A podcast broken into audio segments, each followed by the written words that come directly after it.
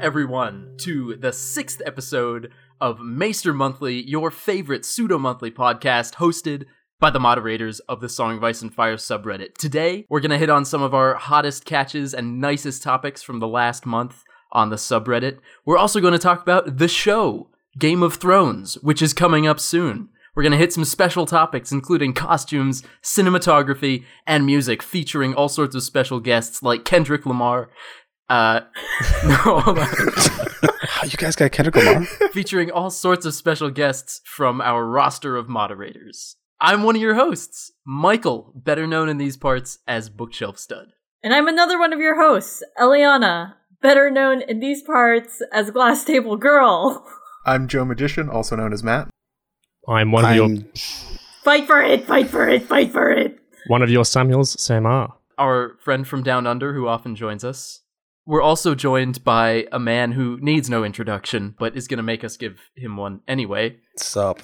Brendan B-Fish. What's your name?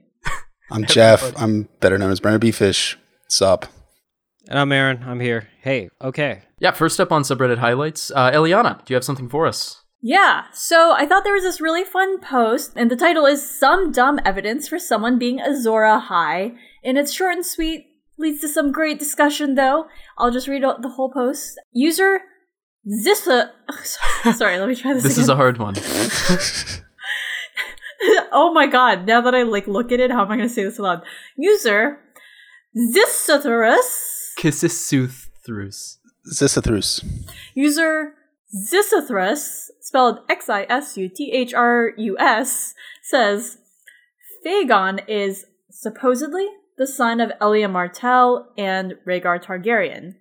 The Martells are ethnically Salt Dornish, while the Targaryens have an obvious symbolic association with fire. So, one of Aegon's parents was Salt, while the other was Smoke. See what I'm getting at? Whoa. And actually, that someone did suggest they're like, wait, are you saying that he's barbecue? And someone else says no, he's a ham. Then the next person says Rumham, and then Huh. they talk about Reynolds. The Reynolds family would definitely be phrase. Mm-hmm. The Freys would be the McPoyles, and then Wa- I'm sorry, Rumham, Walder Frey, and Wow. This all checks out. Yeah. yeah. Uh, um, but but and- aside aside from that, yeah, I thought this was a fun little post. You know, it led to a lot of really great discussion, especially about the ambiguity of prophecy. the salt and smoke thing is so open. I mean, people justify it with tears. They justify it with the ocean. Now they justify it with uh, arbitrary terms for ethnicities. I mean, like, I think he leaves it wide open. It's true. Yeah. The question I have about this post is whether, well, it could be three things. One, it could be true. Mm. Two, it could be th- like a false trail, uh, or what, or like a like a red herring. Or three, it could be completely unintentional on George's part. We're just kind of picking up at Mhm. Something that George didn't intend, which tends to be, I think, has a lot of currency when it comes to to theorizing that. A lot of stuff when I read, I'm like, yeah, I, I just don't know that George is just that in depth about his books that he's he's thinking at the level that you're thinking at. Yeah. But he could be. He could be. Obviously, I mean, the symbolism is there, the salt and the smoke portion of it. But um, I, do we really think that Aegon's actually Azor Ahai reborn, young Griff, Aegon the Sixth, probably a Blackfyre? No. I mean, you think Jon Connington is? Well, obviously he is. really? really? The important thing for this is not whether we think this, it's whether Rhaegar would think I this. agree. And he is hmm. definitely stupid enough to think this is true. I've been looking a lot into Rhaegar, and he is essentially throwing darts at the board from the time he's young until he dies, trying to figure out how to find the prince that was promised. Um, when he first talks to Aemon, he thinks it's him. He le- then changes to think it's his children. Then he changes from Elia Martell to Lyanna Stark. He's all over the place. This is completely Wow. something that would be in his wheelhouse of a crazy guess he Actually, made. yeah. I wonder how many salt and smokes he ran back and forth between over the course of his life, just searching like, oh, here's a connection. No, that wasn't it. Here it is. It's like, no, well, first he thought he was the salt and smoke. So was he just like, Yeah, yeah, um, my mom's the smoke, or is my dad the smoke? Well, it was Summer Hall. Summer Hall, yeah. Oh yeah, that's right. He thought it was Summer Hall. Well, Uh, thought it was Summer Hall. The and then tears. two of them. Yeah. What was what was the what was the point that Rhaegar actually abandoned the idea that he was Azor Ahai. were It's not said. It's Aemon only says at some point he became persuaded. So hmm. whoever you want to have as that piece of information could be someone like the Ghost of High Heart, could be someone he met, maybe like Marwyn, Or maybe- it's his own independent thought. But it's yeah, Yeah, or maybe it's just like him becoming a dad, and he's like, "No, I think it's my kid who's real." You know, maybe it was just his emotions. It could right? be. Like we have Yeah. no way of knowing. I mean, that'd be cool. That's that's a cool way of of doing Yeah. it. Well, there's also the prince that pro- was promised stuff that says it's going to come from the line of whoever Rhaegar's like grandparents were, Yeah, true. or whatever. So it has to be like somebody down there. It has to be, Yeah. yeah, one of them. Mhm. Going back to, you know, what Jeff was saying about how it's really difficult to understand, you know, there's so many different interpretations for these things. User Robface says, This is actually the point I believe George R. R. Martin is trying to make with every prophecy. He allows multiple interpretations to take place to allow people to come to their own conclusions and have them all be plausible. And he cites some, some examples, such as like Varys' riddle that he poses to Tyrion about all those different answers about power, or when Varys talks about who killed Renly. I mean, we know who killed Renly, but like whatever. And the old Ghiscari quote about prophecies being like a treacherous woman, and then even Tyrion saying that prophecy is like a half-trained mule. So Yeah, that's Yeah. That's sort of a um a running theme, and the thing with Rhaegar believing that Aegon could be the prince that was promised is it's not just that he thinks it; he believes it, and that's sort of the problem that he makes, and that's kind of what his downfall is. Every single time he thinks he's right, and it like continually goes worse for him going forwards until he like accidentally falls into the right answer, Right. which appears to be Jon. So do we think that like the, the dragon must have three heads plays a role in the Azor Ahai prophecy? Like, is did he come to a conclusion later on that it has to be not just one person but three people? The the meta narr- the meta stuff that we talk about about um, Azor Ahai being possibly several different characters at the same time, fulfilling different portions of the prophecy. Do you think that Rhaegar may have came, come to that point too, where he's saying I have to have a third head of the dragon, which most likely is is Jon Snow, right? Well, he says it in the House of the Undying prophecy on Shade of the Evening, which we'll get more into later. Um, about like Dany sees somebody who resembles Rhaegar, and he's like, "The dragon must have three heads. There must be one more." And technically, that's not the Azor Ahai prophecy. That's the prince that was promised. No, it's not. prophecy, which is a Valyrian prophecy, versus the R'hllorian prophecy, which I think has its roots in Asshai, right? hmm I believe that's right. Um, it's hard to say. no. It seems to have gone global. Um, there's there's the whole idea that Azor Ahai, the prince that was promised, and the last hero are all the same archetype or, or the same person Yeah, that are diffused across different cultures. I think that's a theory in universe, though. Is it a theory in universe? I thought Aemon did. Yeah, I thought Aemon had some kind of in-text conflation. Yeah. Mm. Matt, you've been Yeah. traveling a lot in, in Samuel's chapters where he's talking with with Aemon, right? Aemon is him and Rhaegar were thick as thieves, and I- what I think the three heads of the dragon was was originally people thought it meant a Targaryen because that's their crest. They're like they're looking for a Targaryen, but a problem that we see throughout Aemon's life and Rhaegar's life is they keep making these guesses and then nothing changes. So they're like, "Oh, we must have gotten the prophecy wrong," and they try again. So uh, through iteration, they eventually got to well, maybe three heads of the dragon means three Targaryens instead of one. That's what I mean when they're throwing darts. Aemon's on the wall, Rhaegar's down here. Rhaegar's trying to make stuff happen down south and waiting to hear word back from Aemon if anything has changed. It keeps not happening. He keeps trying, experimenting more with his See, life. this is why I like the interpretation that it's all actually like stupidly literal. That Dany and her dragons It are is. the actual like three heads Yeah. the dragon must have or whatever. There are literally three dragons. You know, Dany is born again amid salt. You know, like it's all very literal with Dany. Um, exactly. they're gonna morph together and become Mega Dragatron. They become a Hydra. there we go. Or or they're all gonna die, and then they're gonna become just the- like in the Yu-Gi-Oh. oh drift compatible. wow. oh my Wow, god, that just happened. Yeah.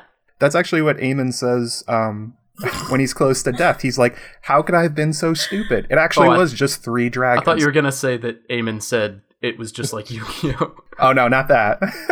no, he said all, on his deathbed when he's when he's letting out all his secrets from his life to Sam. He says hmm. that he's like, "I was wrong the entire time." Yeah, that's true. and like the the pain that that it, that it brought him to be wrong that whole time. Oh, the only other thing was earlier on when you were distinguishing between salt and smoke so much. Uh, the way you split them up into two really reminded me of the notion of Cartesian dualism. Oh, as you may know. as you may know. As per one of my favorite posts from the last month by user Cat on the Run, um, entitled On Magical Cripples and Cartesian Dualism with a Twist, Sam, you prescient son of a bitch. Um, as you may know, Cartesian dualism refers to the notion that mind and body are distinct and separable entities, and therefore one could exist without the need of the other. As any child knows. Yeah, as any any Joe Schmo, um, any Joe Cartige would know. Um, That's my new. That's my new flair. but yeah, so user Cat on the Run in this criminally under upvoted post points out that George R. R. Martin's universe in Song of Ice and Fire follows the notion of Cartesian dualism. Wargs and skin changers, their minds can control animals' bodies, as in, you know, the minds and bodies are two dual separate things. Cat on the Run breaks down some of what applying this idea of Cartesian dualism would mean for a Song of Ice and Fire, and begins to, at the end, talk about some interesting conclusions about the others that they can skin change whites, uh, never minding their deadness, while a regular skin changer would not be able to do that because they would die themselves. They also make an interesting suggestion that whenever a person dies, if a second vessel or second life isn't found, then a person's consciousness leaves their body and fades away, rotting away, but that a weirwood tree might be sort of a almost like a, a, a storage device, a mass storage device for minds and, and loose souls floating around. So anyway, I, I just think this post, first off, it does something that I really like, which is just apply cool concepts from other disciplines and fields and things that aren't a song of ice and fire to a song of ice and fire.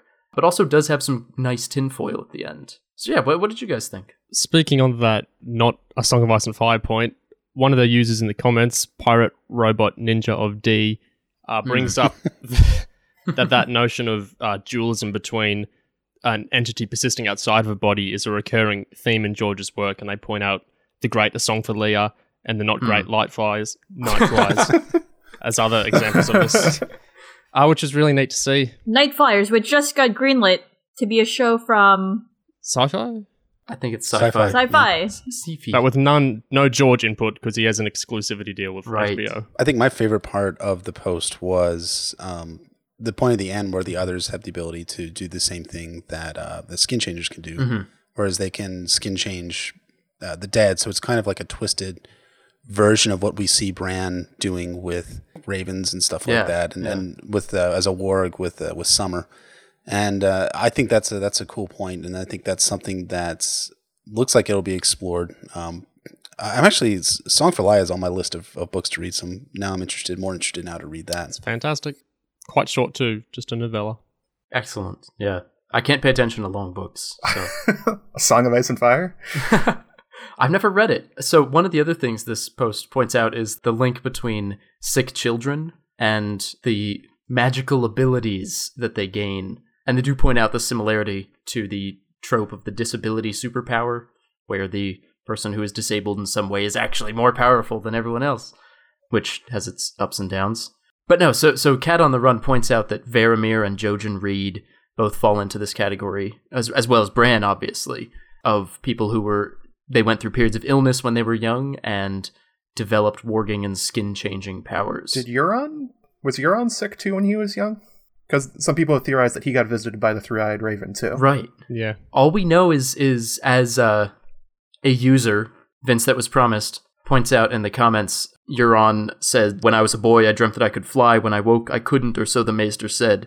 Which doesn't mean he was sick. It just means he dreamed of flying. But um, there's at least the hint, I guess, of a maester being involved there. Tenuous, but it's there. Hmm. You know, the way you specified that user's name makes me cast my eyes suspiciously at the top of this post back to Cat on the Run and really wonder why a user named after a cat is spending so much time analyzing skin changing of dogs and direwolves and some such. Hmm. Maybe they should be analyzing the cat of the canals Ooh. chapter instead. That's true. Yeah. Or they should be looking at um the cat. What is it, Balerion? That runs roams Mm, around King's yeah. Landing. Hmm. They do point out, actually, Cat Mhm. on the Run does point out in this post, funny you should mention it, that um, cats are hard to control because cats are, I quote, awesome and smart. I mean, so we can't disagree with that. I do sense some implicit bias in this post. Uh, so 9 out of 10, Would have been a 10 out of 10, but for the So- implicit bias. No, I'm just kidding. Cat on the Run. It was a great post. If you had the name Dog on the Run, you would have gotten a 10 out of 10. yeah. Oh my god. In the first book, we're sort of introduced to the idea that the others are, in fact, like smarter or better than humans because they sort of just laugh hmm at um, Waymar Royce. They're like, "Oh, that's silly human," and as though he's just like a bug or you know can't even stand up to them. But here he's talking about more proof um, because it's not as it wasn't as clear in the show in earlier seasons that the others are in fact uh, sentient and that they uh, Hmm. are conscious because in order for them to be able to skin change and mind control other things, they'd have to They have to be alive themselves. They have to they'd have have, some yeah, sort they'd of have to be alive, they'd have to be Yeah. conscious. Yeah. Yeah. Right. I think credit to the show though, D and D did use that visual motif of spirals made Yeah. out of corpse parts to indicate they have some level of intelligence. Yeah. Yeah, it's it's like aliens. And then the uh, and then the scene Crop where you see them being made from a human. Yeah, I, that I was- think that that yeah. is where that kind of that kind of shoved it in Yeah. there. Well, the first scene is just like it's almost like a peace sign, which I find is kind of funny. it just doesn't have like the split at the end. The spiral comes later after during season 2. And then they revisit the spiral again in season 6 with the Children of the Forest flashback Yeah. stuff. Perhaps there was some kind of artistic renaissance with the White Oh. Walkers during season one and two. yeah, Doesn't Mance call them always the artists? Hmm. that's right. Mhm. Aha! Always the artists. Is is approximately what he sounded like. No There- fan art. Their art is too edgy for me. It's too blue. and sort of going back to um, like what the how the others use this dualism thing. Like it seems like their main Cartesian dualism. It's in all these examples, uh, like even Varamyr, who has like six or seven animals, he can only do one at a time. But we only see a handful of others, and there's a huge amount of whites. It kind of implies that what they're doing is far beyond what any other race or person in universe is doing with their warging abilities. They they've sort of been tur- they're like a super weapon in Yeah. a sense, which is Mhm. what the children said they were made for. They said they were made to essentially to exterminate humans. They're kind of like the Terminators, I guess. Whoa. Hmm. So Matt, do you have anything to bring to the table this month? I do, and it actually has to do with Cartesian dualism too. Son of The Harpy. we should make that a new curse. Son of the Son of the harpy. The post I have for this this month is by Nymeria 2, 2015 called Arya Stark, Faceless Men, and the Philosophy of Death. They start with the idea I wrote about a while ago where the Valyrian blood mages may have raised their slaves back to life over and over again as like an economic tool and like sort of like a punishment. Uh, we see from like uh, from Thoros of Myr uh, with Beric, you can kind of bring them back as kind of as many times as you want. Their mind will break eventually, but the bodies will keep coming back. And that was sort of the end of my theory. What uh, Nymeria 2015 here has done is they've shown why the faceless men are interested in Arya, using that as an idea. That since they came out of the Valyrian, the mines where this was a horrific thing, their goal, according to the poster, is that they're trying to end this from being a possibility. They want to go around and stop the children. They want to stop the others. They want to stop the blood mages from being able to resurrect people because, from what they've seen in the Valyrian mines, it's hell. The people that are being brought back are not happy about it. They would be mm. better off just sort of resting and going into the dark forever. For a lot of people, it's hard to understand what Arya is doing and what the Faceless Men want her for. And it seems like they're training a, to be an assassin, but for like what purpose? Why do they need a warg? Why do they want Arya? And this gives an interesting idea for why they're doing that. I kind of see where they're coming from with this because it's true the the way the story is presented to Arya when she's told the origin story it's it's presented as yeah death is a gift right and you we do have all of these undead people starting to wander around and it might add to the pathos of her character if maybe she's sent to take out like a certain undead lord commander of the Night's Watch for instance who happens to be her half brother Jon in case that wasn't obvious already. There's plenty of room for her to go up against, say, like Cersei and Robert Strong, which would have some impact on her narrative, or Jon, or whoever these undead characters who are coming more to the fore in the story. I think so. It's a good way to get her back in the mix for sure. Well, it links in nicely with the last post we were talking about, where where dualism appears to be a thing. Well, this Cartesian is like dualism. the huge negative, the huge downsides of that being a thing, because people could manipulate it. They could bring keep bringing you like your body back against your will, and you're just sort of stuck in an infinite loop. And it makes sense that there would be a faction in that world who who would want to end that if if they've been under the wheel of that thing for so long. They might want to break the wheel. Um, They would, much like as, Daenerys. as we. It's a really interesting point. Jesus. Yeah. Speaking speaking of Jesus, um, not speaking Would of Arya that- have been sent like a good to segue. assassinate? Gee, never mind. It just seemed like a good segue, and I like I like the way that this post likens Arya to an angel of death. Yeah, Um, some of the terminology that they use, and it and it makes sense. You know, as a servant of the many-faced God, one might be associated with some of that religious imagery. So I thought that was pretty cool. yeah, totally. And that, that they had this whole great section at the end, um, "Life and Death: The Balance of Nature." I think was the title of the section. That just touches on like Mhm. they're like okay, the, you know, the Egyptians, Buddhism, Sumerian. You know, they just go through all these historical examples of things that are relevant. Um, which again is something I like that people bring in their outside knowledge and apply it like that. Between the Cartesian dualism post and this post about the balance of life and death, the sub's really encouraging everyone to take stock of their own lives uh, and the role of death in them lately. Absolutely. I don't even. What the hell? Kind of dark, Yeah. though. Real dark. Is that a pun, or are you just being depressed? I think I think Sam, are you okay? We ask this like every. Cast, are you okay? I'm just enjoying the sub.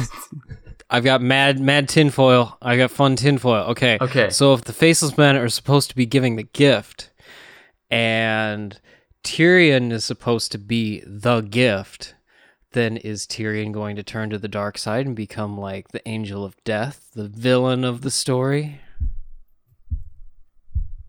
Wow. Nobody. Nobody. Okay. I don't understand. How is Tyrion giving the? He gift? walked up and he was like, "I am the gift." In the show, I am Oh, the yeah. gift. I am the I gift. It's actually pronounced Oh, yeah. gift. I am the GIF. Shift. Uh, High quality I am gifs. the. I am your high quality GIF, Dany. You know what is a good Tyrion gift in real life? The wit and wisdom of Tyrion Lannister. Perfect. Oh, only 19.99 on BarnesandNoble.com. Yeah, It's amazing. bag of coal. this podcast sponsored by Blue Apron. but also uh, bringing it back to the religious imagery of angels of Yeah. death, etc. There's that whole chapter where she goes by the name Mercy, and there is also an angel of mercy whose name. Wait, who wants to guess what his name is? You should Sam. know this. uh, should know this, Kago Michael. Corpse Killer. Kago Corpse Killer. There's his aura It- it's my it's Michael. it's Michael. It's Michael. It's Michael. Hey. Oh, wow. Right. Saint Michael the Arya Angel. Am I am I right? That was a joke for all my So many puns. I think the angel of mercy is named Jeff because he saved a person from a ban earlier this week. Oh. That's a little bit of a little bit of background knowledge for you listeners out there. What? Um, Guys, did we Who'd you fail? stop User- from being banned? I- Did we fail this post? I- I'm still going on this post. Did we what? Did we fail this post? I think this post failed us. Good lord. In the comments, um, uh, user Putanesca621 um, asks the obvious question that I think we're all thinking Does this include Lady Stoneheart in terms of Arya killing the undead? Yes. Because that could also be, as I was talking about Jon Snow and Cersei, seems like a possibility, right? An avenue for Arya. I was thinking about this earlier th- this week. We were talking about uh, expanding a cut segment from last episode about resurrection, and I think it's really great if S- Arya ends up being the one to kill Stoneheart. I know you, Sammy, you're shaking your head, but I'm not going to get into it now. But this is this is great. Trust me, it's freaking great, and it's gonna you're gonna you're gonna love it, babe. Just just wait. I'll take your word for it. Everyone stay tuned for next month, August. We're planning to do the rotating topic about resurrection. It's beautiful. Yeah. This idea could totally die, but it's coming Oh. back. We're gonna bring it back if it does. We're bringing sexy back. You're going to like the way you look. I guarantee it.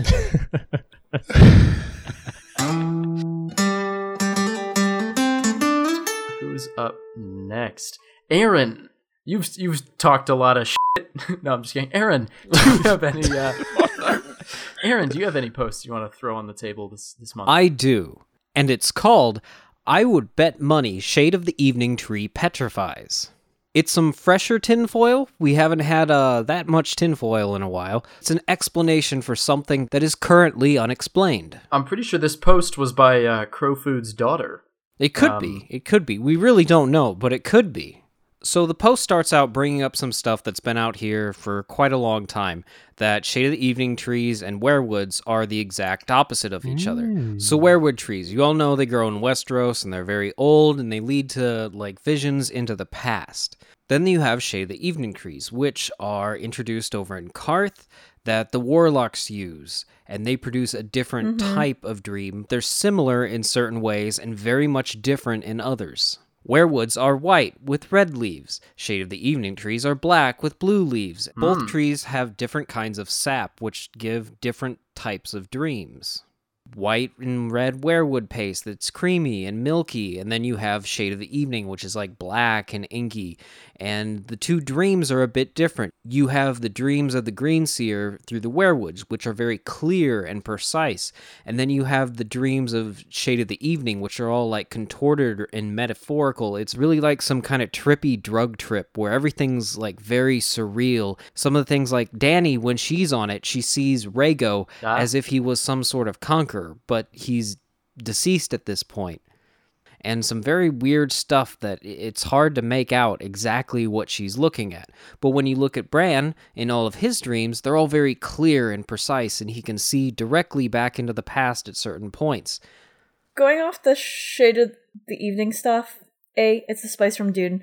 B, undying scenes for the large part seem literal, but they're also mixed with symbolic. And in The Forsaken, almost all the visions we get through Aeron Greyjoy are symbolic.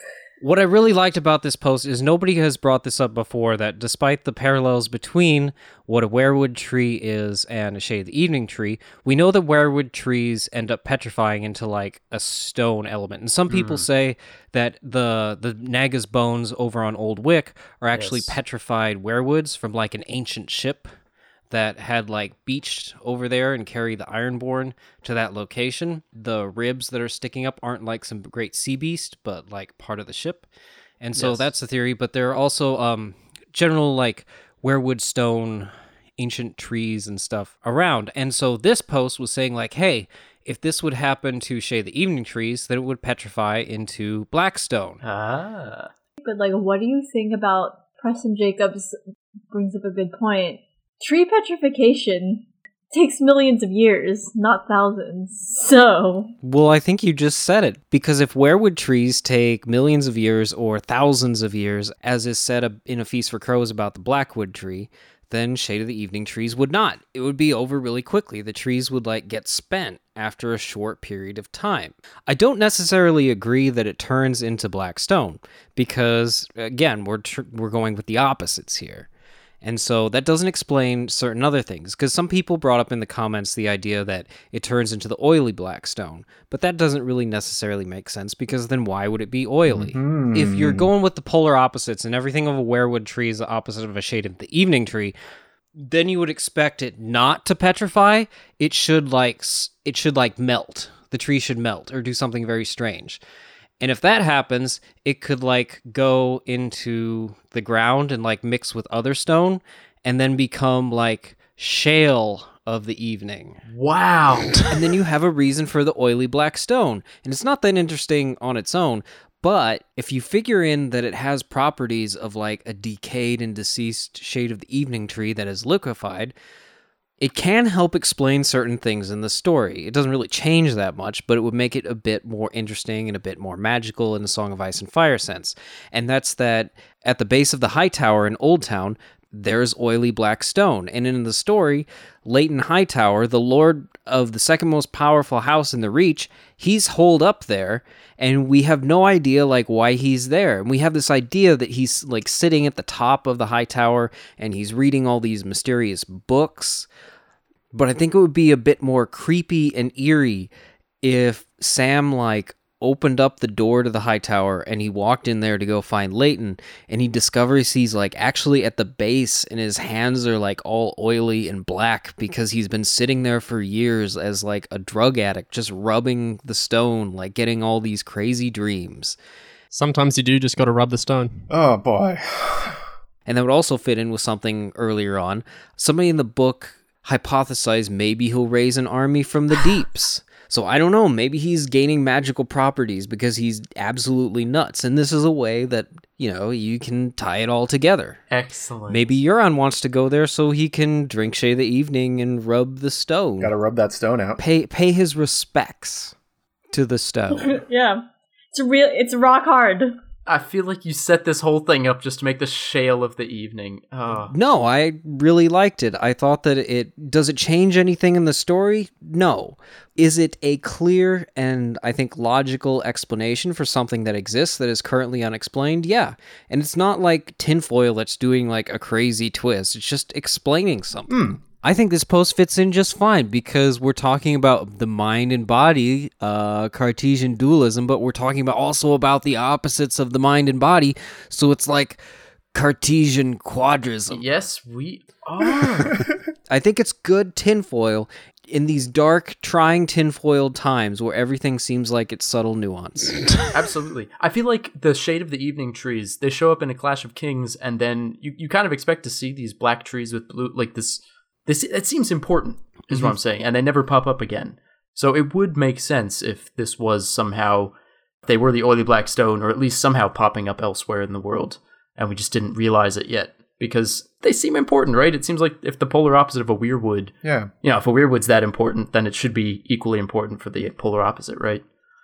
Um, The Mm. weirwood lets you see into the past, Shade of the Evening lets you see into the future. Oh my gosh! And the past too. well, Shade of the Evening is like it, it can torch visions and stuff. What color dreams would the shade of the evening give you? Purple dreams? But like the weirwood paste. The weir the weirwood paste lets you see into the past, and the green dreams let you see into the future, but the pace doesn't necessarily Well, weirwood paste binds you to the weirwood tree. Shade of the Evening is more like a mobile device. Again, it's like the opposite. You can have these dreams anywhere, but if you're in the weirwood network, you're stuck in like one place. Going back to the poets, I think um, there's also some proof of this in the House of the Undying, where like it's the blue heart and the Undying are like they appear to be preserved by this stuff. Maybe when a human drinks it, they essentially eventually turn to like stone with a consciousness, more like or less. Medusa. oh, Yeah, something like that. Like, because that's what it seems like it's going. Well, the Undying move, but not really. Isn't that? I can't. I can never tell if that's in Dany's head or not. It's really hard to tell because she and her point of view are on the drug at the time. yeah. they they move to her.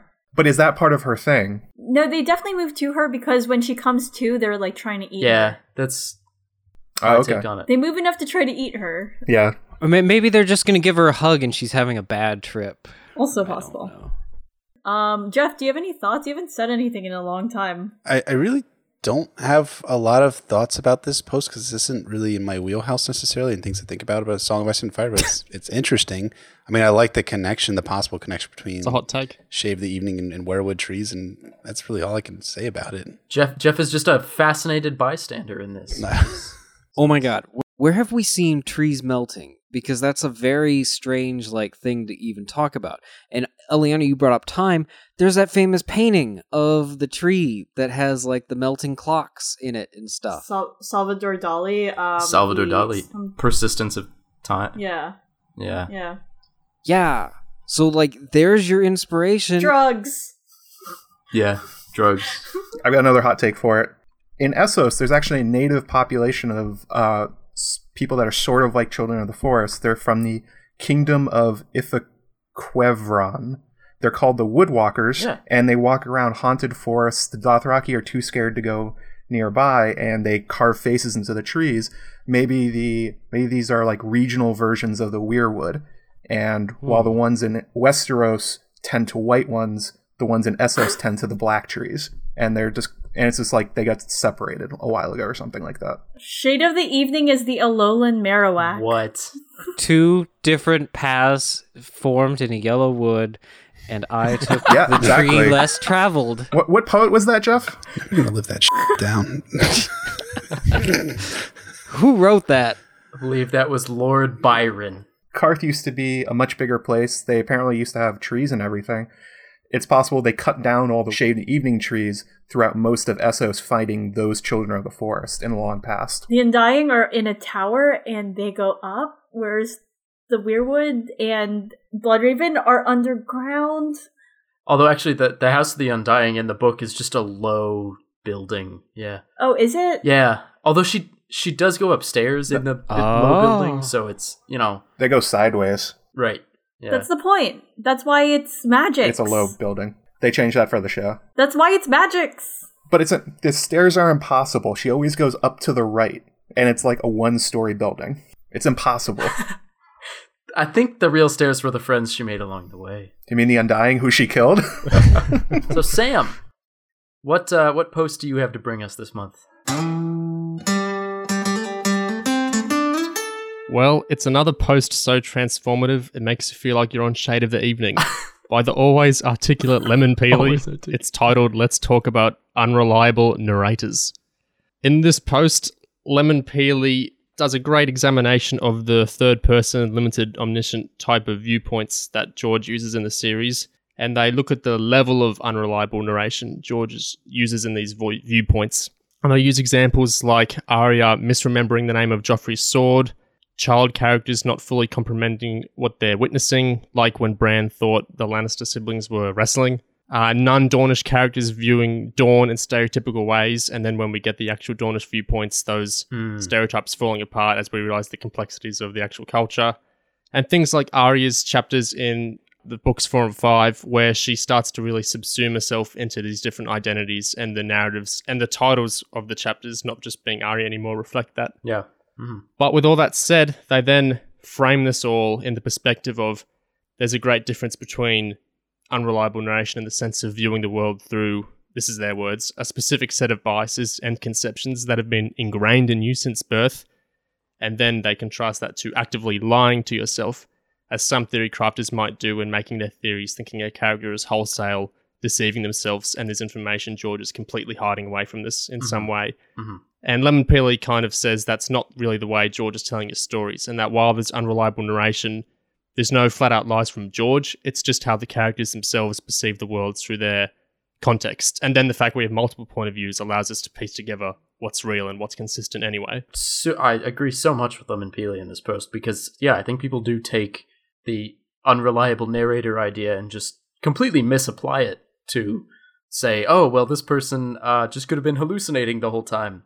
There's a great post from several months ago that no one else seems to like as much as I do, which I think was partially satirical, but suggested that the dragons could just be hallucinations because only Daenerys and Quentyn have seen them. Um, which I'll send you it. It's It's great. You didn't- it's a great post. I thought we featured we it. wanted to, and by we I mean me. But that's the taking the unreliable narrator to its illogical, ridiculous extreme, where to a certain extent you have to take some things at face value that George R. Martin, as the author, is presenting to us through this through this character. I also I, I gotta say I really liked in this post how they talk about Tyrion and his chain at the Blackwater, and how Mm. it is more ambiguous than just black and white. Oh, Tyrion saved the day, and no one gives him credit. It's like yeah, Tyrion did a good job, but he didn't single-handedly save the day. He's not the sole savior of King's Landing that he kind of thinks of himself as eventually. I mean, he was about to. They were about to lose the battle of, of the Blackwater, and if Tywin and the Tyrells hadn't showed up, Exactly. Yeah. Yeah. and they were still going to lose regardless. I mean, like even even Tyrion's the chain itself, it created the bridge so that Stannis' troops could cross the Blackwater Rush and then start hitting the, the gates of King's Landing. So it had the second order effect of creating the the ability for Stannis to actually win the battle because he had an ability to cross his troops into the uh, the other side of the Blackwater. That's a great point. Yeah. Exactly. I think that to some extent we're supposed to interpret it as at least somewhat heroic because it's framed against one of Sansa's chapters, right? Where she sees Lancel scolding Cersei for taking Joffrey off the battlefield Mm. and is saying to Cersei, he's like, you can't take Joffrey off the battlefield. He's our leader. He's our king. If people see that he's not there, they're all going to lose morale and they're all going to be like, well, if he's not fighting, why should we? And so Tyrion, seeing that he's like one of the leaders in terms of like being um, a nobleman and a Lannister, in leading that charge and going to battle with everyone sort of gets portrayed heroically in that sense. Yeah, like if you're playing Total War, medieval warfare, like you can't take your commander off the battlefield. You lose all your morale and all your troops uh, rout. Exactly. I think that's what George R. R. Martin based that off of. Jeff, we still have to play. we- I challenged you a long time ago to play in uh, I'm Total down. War. We I'm have always to, down to play. We should live stream it on Twitch. Do it. you should. Do it. I'll shoutcast it. It'll be great. We could bring uh we could bring Ollie in too because Oh, he plays. I did not know that. Uh, you mean the boy from uh from the Castle Black? yes, the greatest archer in the north. He's come back. Great Dave Hills resurrected him. The best story move the show could do. Nah, Ollie is one of our fellow mods. That's his name. Yeah. yes. One of the cool things, though, is that there are legitimate uh, unreliable narrators in in A Song of Ice and Fire. Yes. One of them being Sansa and and the Unkiss with uh, with Sandor Clegane, also featured in the Battle of the Blackwater.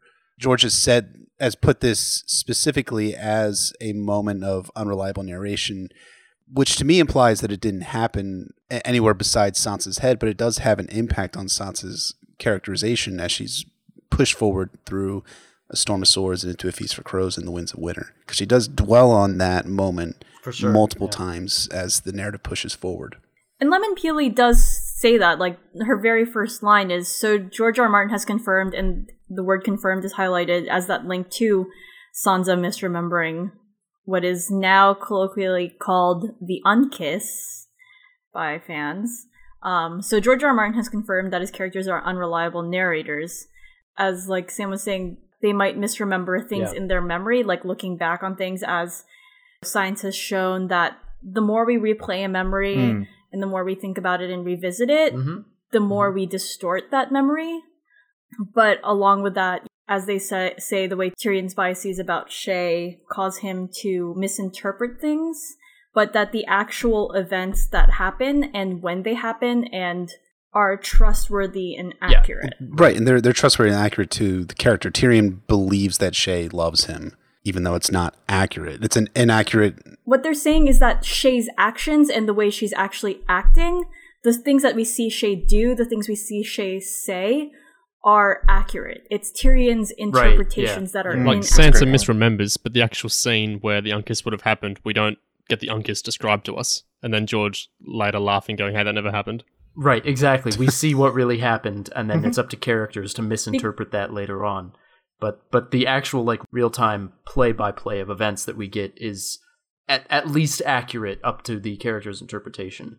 Yeah, I mean, I I think that's uh, what Lemon Peel is really getting at is like there's all this memory and all that kind of stuff that all falls apart, but ultimately when we're shown on the page that something is happening, something different is not happening. When Quentyn is set on fire, Mhm. Quentyn is not not set on fire. You know what I mean? Is he dead? right right Read Quentyn's death until you like it. Uh, Lemon Peely also brings up one of the most hotly debated examples of this. It's Dany with the house with the red door and the lemon tree, oh, where we never actually see that happen live. She's only remembering things from many years ago, and she's replaying it with her mind. Nobody else has any confirmation of any of these details being correct. It's just her, and it's it's an it's a question that he raises with Sansa that you can apply here. It's like, what is Dany actually remembering? Is this like multiple places? That kind of thing. Kind of ties into uh, Harrenhal, like we talked in the last episode, and Robert's Rebellion in general. In that, since George isn't doing any actual prequel, it's all memory. So it's all Mhm. suscept to the unreliable narration of characters like Barristan and Jon Connington recalling it.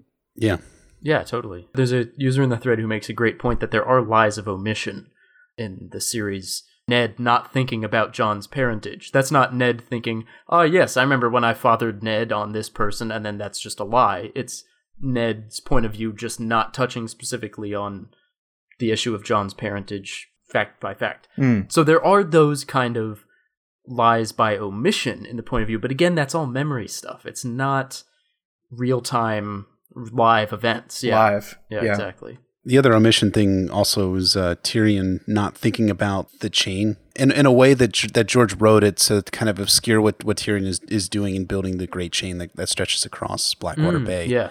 Um, it's kind of it's a weird way. Like when you look at it from in retrospect and after doing a couple rereads, you look and you're like, you would think that Tyrion, in his own mind, would have been thinking about this chain that was going to stretch across Blackwater Bay and was going to keep Stannis' ships in, but he wanted to maintain um, both the narrative tension and the surprise factor that comes when Hmm. the chain comes forward. But it does it is kind of a weird way that George does it. I don't mind it necessarily because it, it is a cool reveal Right. Yeah. in the Clash of Kings when the chain doesn't go up at all until after the, the wildfire explodes and it traps most of Stannis' fleet inside Blackwater Bay. Totally, and and that does he does Yeah, do that a lot with narrative tension, where it, it, it's like the rule of writing, right? If you ever spell out a plan on the page for the characters, that plan has to go wrong, and if you don't see a plan spelled out on the page, True. and you just see it play out in real time, it's going to go pretty well for the characters.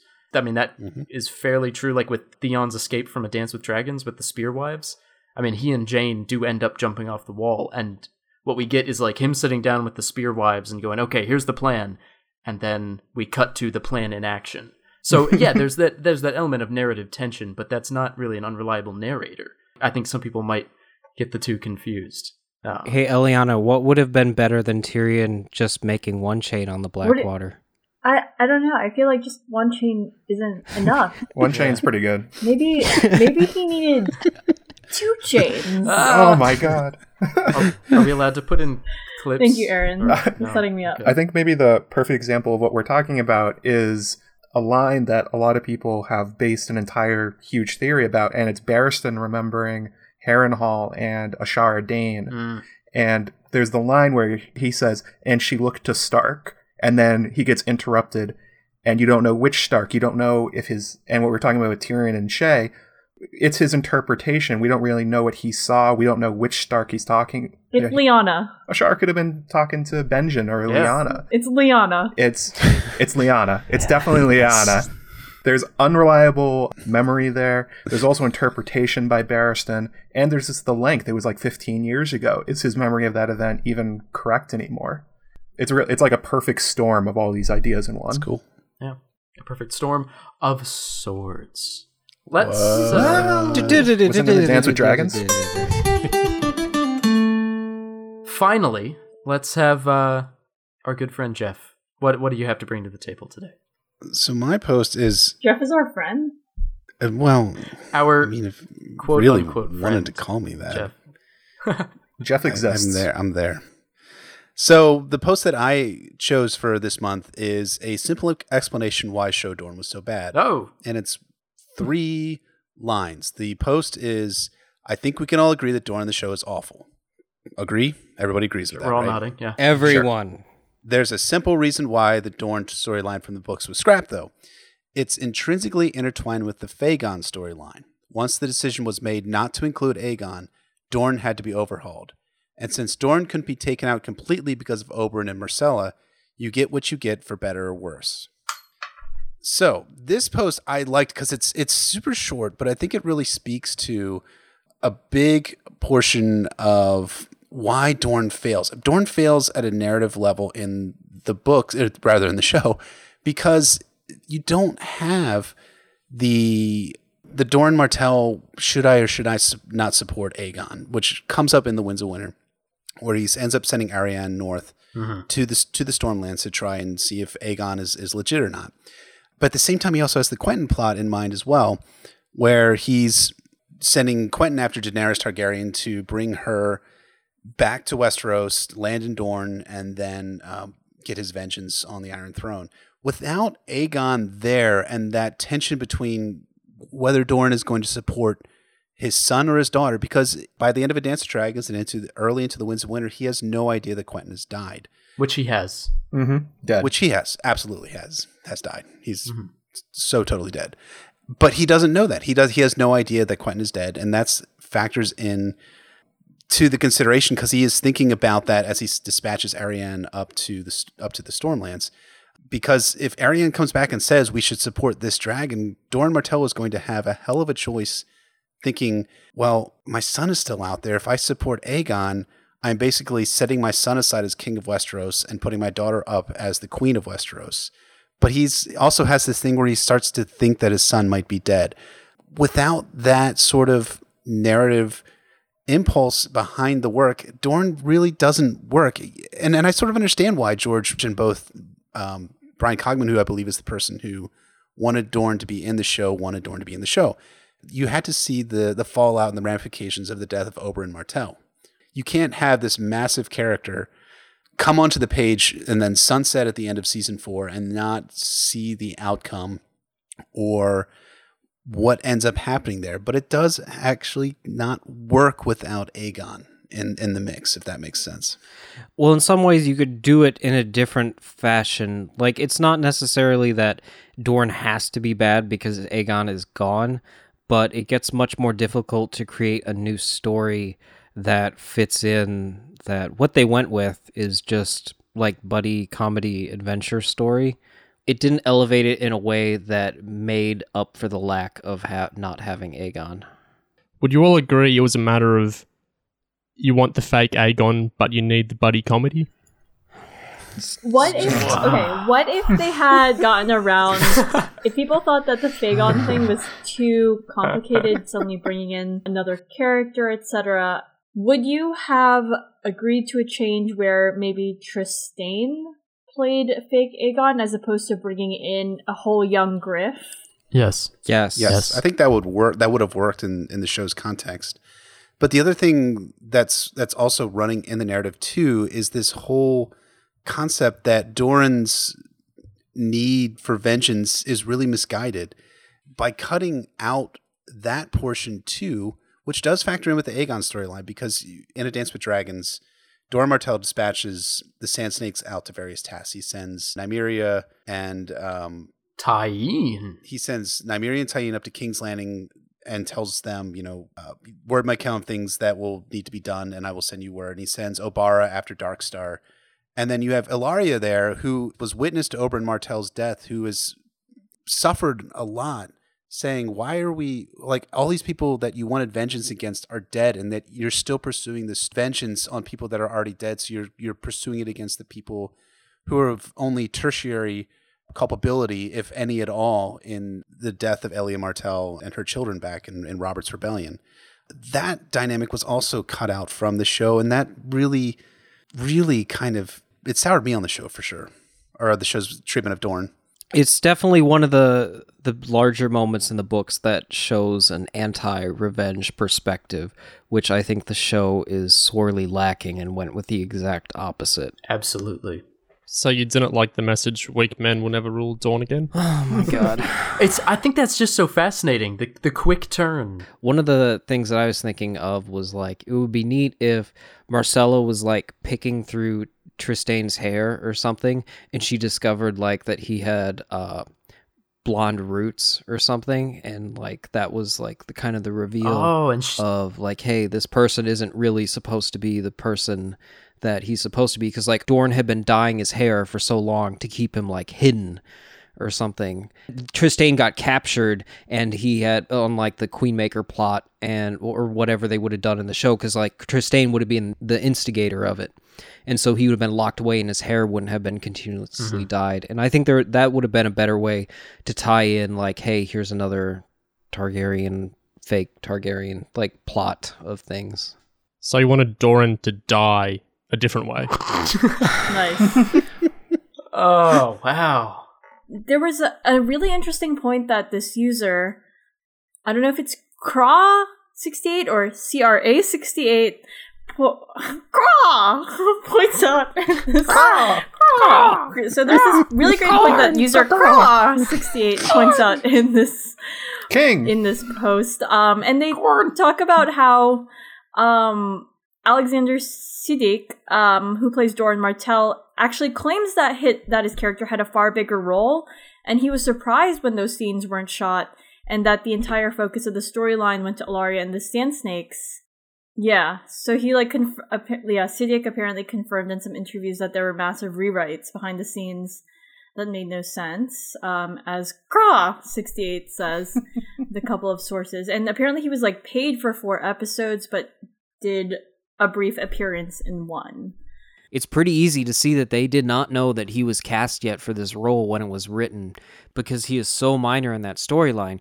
And so it's like when they got the opportunity to sign him up, that they were just like, okay, let, let's get them for multiple seasons just in case. And it turns out, well, they weren't going to use those extra episodes. Yeah, perhaps that was like the original vision for of why Cogman pushed so hard to continue including um Dorne the show. Sam, do you have an eye roll for me or like Since he died so quick, maybe this time you could say Alexander Siddig got the quickening. Sorry, what? DS9 joke, Wow. nobody gets it. Okay. Oh my god. Somebody out there listening is gonna get it. Swing and a miss. It's gonna be Ooh. awesome. They'll laugh really Someone hard out too. there is Someone chortling out really hard right now. there. I wish you guys could have seen the blank faces across our Skype call as that went out. Anyway, I just I think it's fascinating this the whole thing where Dorne just completely transforms between season five and season six because, or, or uh, honestly, the season five episode ten seems to be different from the rest of Dorne season five. Like the writers' room on Dorne must have just been Non-existent. I, I don't know. I, w- I would pay good money to watch live footage of the writers' room, unless it was just an empty room. I would watch I would watch the room. Empty- We'll watch the room. It was uh, it was a Markov chain You'd bot. watch the room over the writers' room of Dorne. no, I just it's it's Wow. so I don't know. It's it's so baffling because it really does seem like there must have been all these conversations that resulted in just really bad execution. Well, it's also because they didn't have the budget to allocate Mm. to it. And they weren't really sure at this Yeah. point because this was the first time they were shooting in Spain and they weren't really sure. And that is why it was a dumb decision to go to the Alcazar Palace in Spain for Dorne. They should have just had a soundstage and allocated Yeah. more budget to the other Yeah. elements of the story because they spent a Wasn't ton of it. money on that national. They park, seem so impressed with it though. It came to nothing. It was basically. beautiful. I mean, the the palace was beautiful. Oh well, yeah, yeah, Yeah. it was beautiful for sure. That was that was probably The choreography, of the fight there wasn't. Really impacted the training that they had for the fight and the scenes. And it's like, well, if you can have these Right. soup scenes and these, like, hey, you're inside of a cell sets. And then they are shooting all the outdoor stuff as well in Northern Ireland. That's why it looks so like grassy and s- Yeah. sleeping bear dunes and there's like no sand yet you have these people who have these sigils of suns on their chest and like sandy outfits of yellow and here they are in like grassland it didn't it doesn't mesh It's unreliable narration. they should have just gone to a beach Mm. somewhere The really, the two Dornes is a great example of the sort of Cartesian dualism of the show and the books. I think. you guys are real reaching. Oh yes, one ward the other. Um, I had one question for this post. Uh, the the user Fire and Salty makes the point that it's Aegon missing that is that crushes it. But if you had a choice between Aegon, Quentyn, and Arianne, and you could have one of those plots back in the show, which one would you want? I would say Quentyn. I think Quentyn makes the most sense because you. I mean, I, I guess the show opted for the route that Dorne and Daenerys will ally in season seven. It seems like, or at the end of season six, even. Mm-hmm. But I like the dynamic better of. What I really thought when season five kicked off was that Trystane, since they weren't, we knew that Quentyn wasn't going to come, and I, I- I read the theory that uh, Mm-hmm. Trystane was was secret was secret Aegon Secret didn't buy it. Secret Aegon. Uh, didn't really buy it, but I, I liked it. But I Aegon thought I thought that Doran Martell was going to dispatch uh, Trystane out to, to Meereen to to try and grab Daenerys and bring her back, and that would have been an interesting dynamic that would have captured some of what the books were are going for with a Dorne Daenerys conflict that looks like it's going to rear its ugly head um, in in Windsor or in Dream. Um, that's interesting to me. Don't know. I mean, I really like Arianne's point of view character and her I'm arc. surprised they Yeah. didn't bring in Arianne. Arianne's is great. meereen in season five and six is its whole other story and you can do it without having quentyn there i think the what i would be looking for is like what can you do to help pick up dorne and the aegon plot seems like it's a whole lot of stuff to get into for the rest of the show where it would take a whole nother season to do all that um, but i think if you have arianne there in dorne it helps elevate that story enough to make it work within the context of season five and season six. So Arianne would be my pick of which one I would most like to have back. I think it's a good assist in the story that is the weakest. Yeah, as, as much as I love Quentyn, yeah. Building off the way HBO like established Game of Thrones at the beginning as like tits and dragons and blood. Like, how did they not include Arianne? She was just like her storyline was made for Yeah. HBO. Yeah. yeah, like, this is why not. she's Bizarre. busty. She like has and like she, I mean, she is, yeah, she's HBO. I think she had like an interesting storyline, and plus, on top of all that, like she also has that storyline where there would be blood and violence because of her actions. I I just can't believe that yeah. of all the characters, she was cut. You could literally sum up her story with tits and dragons. Like that's Yeah, most of her plot so far is tits and then going to Aegon. You know my really hot take about Dorne in, in the show is is that they should have just abandoned it altogether. If they weren't going to do Aegon, if they weren't going to do Arianne, if they weren't going to do Quentyn, if they weren't going to do a foil to the Sand Snakes being Ellaria, then they should have just dropped Dorne altogether and focused on um, the Iron Islands and pushed the Kingsmoot back to season five, and then had that whole sequence drive the plot forward. So you have Euron introduced more earlier, so he becomes a more pivotal character. Yeah. Um, but that's that's really my take on it. That's a whole nother bag of. Snakes. Oh. oh my It's a god! whole- a part of the reason the Dorne plot doesn't make sense is there's like no future in it for Doran. Without Arianne, without Quentyn, without Aegon as like somebody to ally with, it's like he's just going crazy with revenge with like no long game, and that's a big part of Doran. He's trying to win. He's not just trying to kill everybody. They removed his win conditions. Yeah, without essentially. it, Duran Duran just seems hungry like a wolf. Um, as a side note, Bad my Sam. partner can hear me talking about this, and he just sent me a chat that says, "Hiss with me, sisters." that's that's what the that's included in this. Man, he's great. Excellent. that guy. Say hi to Obi Wan. That about wraps it up for our subreddit highlights of the last month or so. Um, now, with the show coming down the pike, we wanted to spend some time talking about some specific aspects of the show that Game of Thrones is unique in, or does better, or at least differently than other shows on TV. So, we're going to spend some time talking about show production. Did you say coming down the pike? Cause Euron's more in the show now. Oh, Greyjoy's Oh. featured. Hell yes. Whoa! No! Coming I think it's a good down time. No! No! No! Jeff, what was that? Puns are assaulting my ears. Salting your ears like the salt of the Um, Greyjoy ships. Oh my gosh! Oh, i- and then maybe there's smoke somewhere from his anger. From this super hot fire. Are fire. you Azor High, sir? I'm gonna turn the fan on in my house and have to have you edit In your all the fan mouse? noise out. House.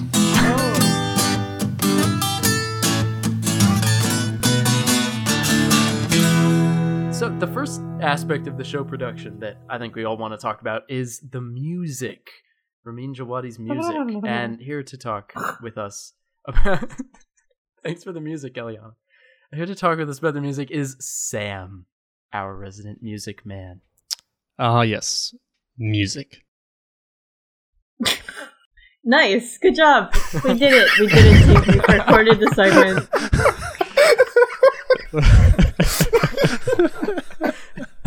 Ramin Djawadi is the show's excellent composer, and instead of just providing incidental and atmospheric music without much in the way of continuity, he uses multiple motifs and themes. Musical motifs, or leitmotifs, are musical phrases repeated throughout a piece in association with a particular person, place, organization, or whatever else. Some famous ones a lot of people will know are the Shire motif from The Lord of the Rings and The Hobbit. You know, the. Yeah, yeah. Uh, the Force theme, uh, you've heard it enough. The Force theme from Star Wars, uh, you know, when Luke looks at the binary sunset, and it was played all the time in Force Awakens as well. Da, da, da, da, da, da. Leitmotifs are used less uh, in Hollywood these days, as a lot of films are trending toward just more less distinct atmospheric stuff. Uh, but they still pop up. Uh, one that was quite acclaimed it was the Wonder Woman motif, established in Batman v Superman, and then carried across to the Wonder Woman movie, which is that electric sh- cello going. I I like that. Yep. Yeah, that's the best part of the movie. They they they tend to suit uh, film series and television better than individual films because the longer the runtime, the more chance the composer gets to iterate and develop on the themes and associate them with more and more things. Uh, Ramin has talked about how in season one he held off on a lot of themes because he didn't want to overwhelm anyone. So you can imagine in a 10 hour unit compared to a film's two hour unit how difficult it is to establish these kind of associations for so many things.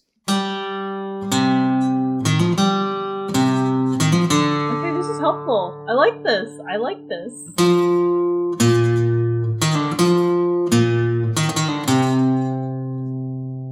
Uh, but that was the main theme. Uh, definitely the most recognizable since it blares out at the start of every single episode of the show. Sometimes the rhythmic march like bit, which I didn't play, which is like the dun dun dun dun dun dun dun dun dun, is repeated in a lot of different cues. A lot of the White Walker stuff uses that. Uh, but the melody cropping up is always more noticeable because it's a melody, it's much more catchy, and it recurs in a lot of big dramatic moments, like uh, partway through The Light of the Seven uh, in the season six finale. In the season one finale, when it cuts to credits, ends in a lot of other moments, and of course, it's recognizable because people are so attuned to it since it plays. Oh, what? How many episodes do we have? Sixty.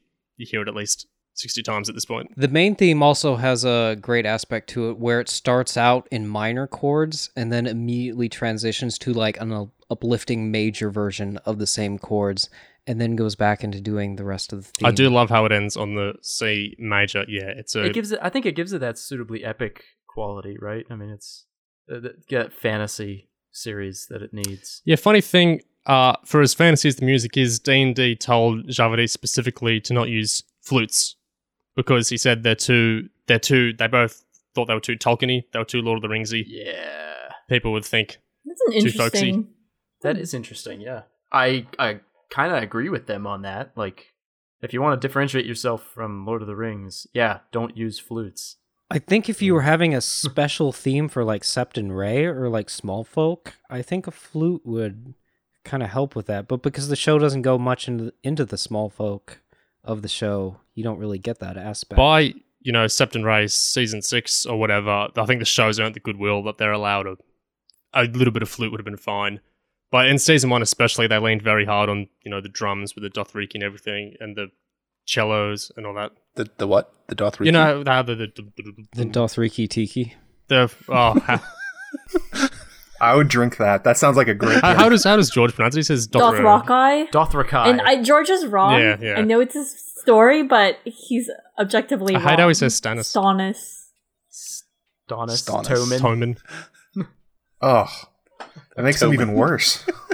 Sorry, we're, we're we're detracting from Okay. Sam's intelligence. Um, theme number two, the Stark theme.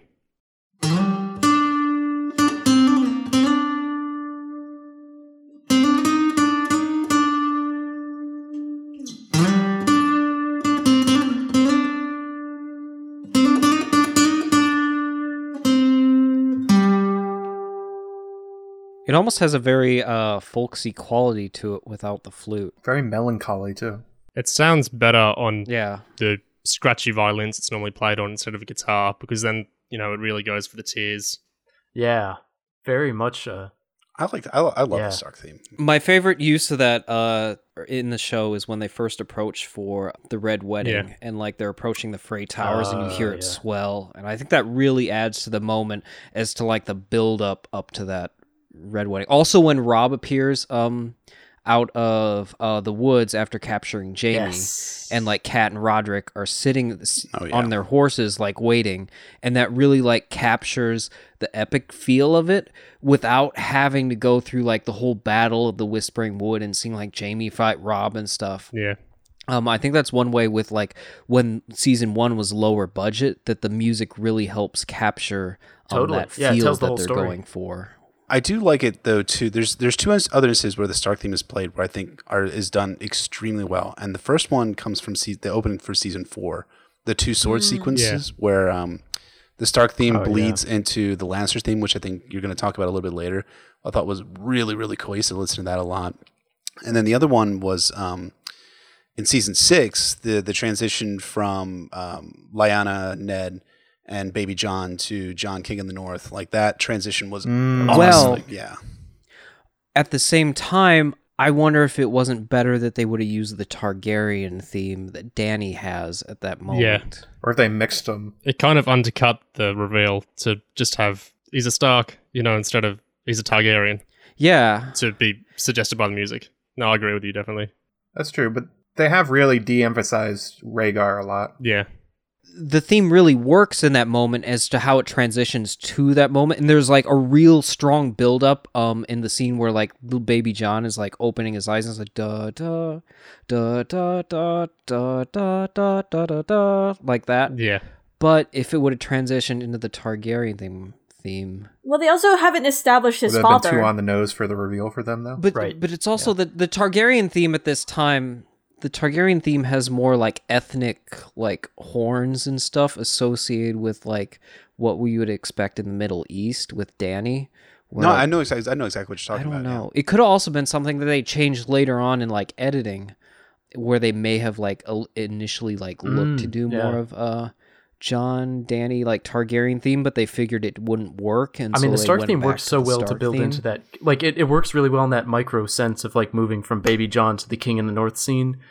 Uh, it- the Targaryen thing would have been good in the in the macro sense, maybe Yeah. to talk about his parentage, but really just it, in the context of scene to scene transition, it's it's a nice nice use of the motif. In terms of storytelling, we aren't really es- like we've kind of like talked about Rhaegar here and there, but they haven't established in that scene yet that Jon's father is Rhaegar. They don't even Hmm. like really talk about it much. The only thing that's really revealed at that moment is that Lyanna is his mother. So it doesn't. and Ned is his father. uh, Yeah. I- apparently, we- some people interpreted Yeah. it that way. Oh, Well, how are else are you supposed to on that? We'll get into this later. The other, yeah, my other thoughts on that would just be some other big tragic occurrences of the theme would be when Ned killed Lady, uh, when Robb was crying to a tree about his dad dying, You make it sound funny. uh, and the most tragic thing of all, uh, whenever there's a Winterfell establishing shot. saying they overuse it. I'll leave you to. uh oh, I caught Sam. That one's up to our interpretation. I think, right. Yeah. and then there's uh, air quotes Littlefinger's theme. I'll get into the air quotes after we hear it.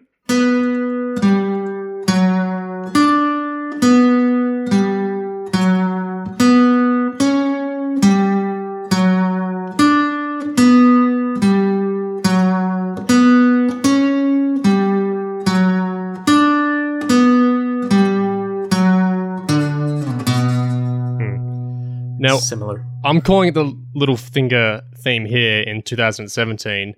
hmm The reason for that is I think this is what makes it more interesting than a theme like the Stark theme because uh, what that motif was associated with wasn't clear at first, and I think it was a case of Djawadi iterating it over time. Because uh, when we hear it in season one, it's used like a general Lannister theme. It plays when Kat receives a letter from her sister. That led to the escalating Scar- Stark Lannister tensions. And then in season two, it kind of broadens out to be a more general conspiracy theme. It plays when Yoren, Gendry, and Arya sneak down away from the Lannisters at the end of the season two premiere. Mm. And then in season three, its big moment is during Littlefinger's Chaos is a Ladder speech. And from then on in the show, it's used more like a Littlefinger theme, which I think is really cool because it retroactively associates Littlefinger with that scene in season one where Kat Mm. receives Yeah. her sister's letter. That's smart. And then Ah, that's yes. Littlefinger all along. That is That's, a, that's awesome. Yeah. an excellent Yeah. connection. And then I Do think, think it- that's intentional? Do you think it's intentional? not at all. I've I talked about this in a thread uh, months ago. I don't think there was any chance because it was used in all sorts of other situations that have, uh, have had nothing to do with Littlefinger. But I think it fit really well. It was very serendipitous in that way when they used it for him. And I don't think it ever worked right as a Lannister theme anyway, because the Lannisters' favorite type of music would have to be casterly rock. Oh, I get it. I get it. Oh my You should god. have said oh my Casterly god. Rock and Roll, and then we would have really Hmm. gotten it. Casterly Rock. Yeah. Yeah. And th- this is a good example of where the theme was initially used in a different spot and then became more of something that really helped work. Um, there is one other theme that I think that they they overused it in a way that was somewhat inappropriate, and that's uh you don't have it on the list here, but it's the Greyjoy theme for Theon Greyjoy. Well, not Theon's main theme, but he has a secondary theme that's called "Pay the Iron Price," where it, it captures this um aspect of like the swelling of the ocean, and it's got a very like a person on a ship that's in the middle of a, a vast ocean and he's lost. And I think that really works in Theon's aspect of his story where he like beheads Rodrik Cassel and the music um plays really loudly. Uh, It became like a general beheading uh, motif, yeah. you hear it again when Robb beheads Rickard Karstark. Yeah, and then you hear it again Yeah. when Jon beheads Janos Slynt. And it's kind of like they've undercut this theme in ways that when they come back to needing to have a theme for Euron, it like becomes almost Yeah. comical because they don't have they can't go back to it as well. And Euron's theme I think is like one of the lesser themes. Hopefully they uh they change it. If you juxtapose, if you place "Pay the Iron Price" over that scene, it it seems to fit almost with the exact cut, like it was originally cut to be used at that moment. But then it was replaced later with his coronation music, which is, I would say, the worst piece in the show. Yeah. It its Absolutely. main notes are da da da da da da da da, but that's like that's sad trombone music. That's like note for note sad trombone, like wah wah wah wah. So I, I thought I always thought Euron's Wah, wah. theme was just like you know yo ho yo ho a pirate's life from. Um, There's a there's a track on I think it's a season three soundtrack called Reek where it does like the Theon theme you like so much in a really like jaunty style when um Theon's getting chased on the horse when he's like done the escape Ah. that Ramsay let him do. It's, it's it sounds just kind of funny how they've like how they've rollicked it up. like a bonanza theme song. Cover yeah, like a Benny Hill version of the theme song. yeah. Go on at the swelling waves. I think this is really in, like the how Littlefinger's Littlefinger's theme, as we're calling it, kind of does retroactively work, but then something like Theon's theme, um, the way it's used end up ends up kind of maybe diminishing it. I was listening to the Littlefinger one, and I thought I actually thought it would be Varys's because it kind of It feels crawly. Yeah, same. Same. I don't know. I got like the image of a spider. Yeah, I, I wish every character could have an individual one. Can't tell if I'm being am I being condescended to? No, no, no, not at all. I really, I really thought that'd be neat. The spider thing, I can see what you're saying. Yeah. It's yeah, it's it's crawly and slow yeah. and deliberate, and that's Mm. not Littlefinger. Littlefinger's chaotic. That's Varys. I mean- Littlefinger's Hmm. theme should just be improvisational jazz. I think. Or math rock. Yeah. or like slam poetry. Yeah, that too. the other big theme that I think changed over time was uh, what now? Uh, I know um, Djawadi calls it the Arya theme. I thought of it as more of a Braavos theme, Hmm. but it's first played in the pilot when Bran's climbing everywhere, and it, it's like continuously plays in that Yeah. episode, like to do with Bran. But then as the show goes on, uh, yeah, it gets associated with Jaqen and Arya and Braavos. Oh wow, yeah. Do do do do. It's great. It's Do, yeah. do, do, do. They play it on a hammered dulcimer now, and it just sounds uh, lovely. It's one of the greatest instruments I think the show uses. Is that the instrument that he's using in that video yes, on Facebook? Yep. Okay, that's cool. I'm, the one that he like. It's like tapping. yeah. yeah. da- da- da- Yeah. da- da- Hammer dulcimers Yeah. are dope. Yeah. We'll put a link to this video. Yeah. What's another theme for us, Sam? I'd call this one the Iron Throne theme, although I've had people tell me it would be more accurate to call it the Baratheon theme, Hmm. and it goes a little something like this. Wow, this is really abstract.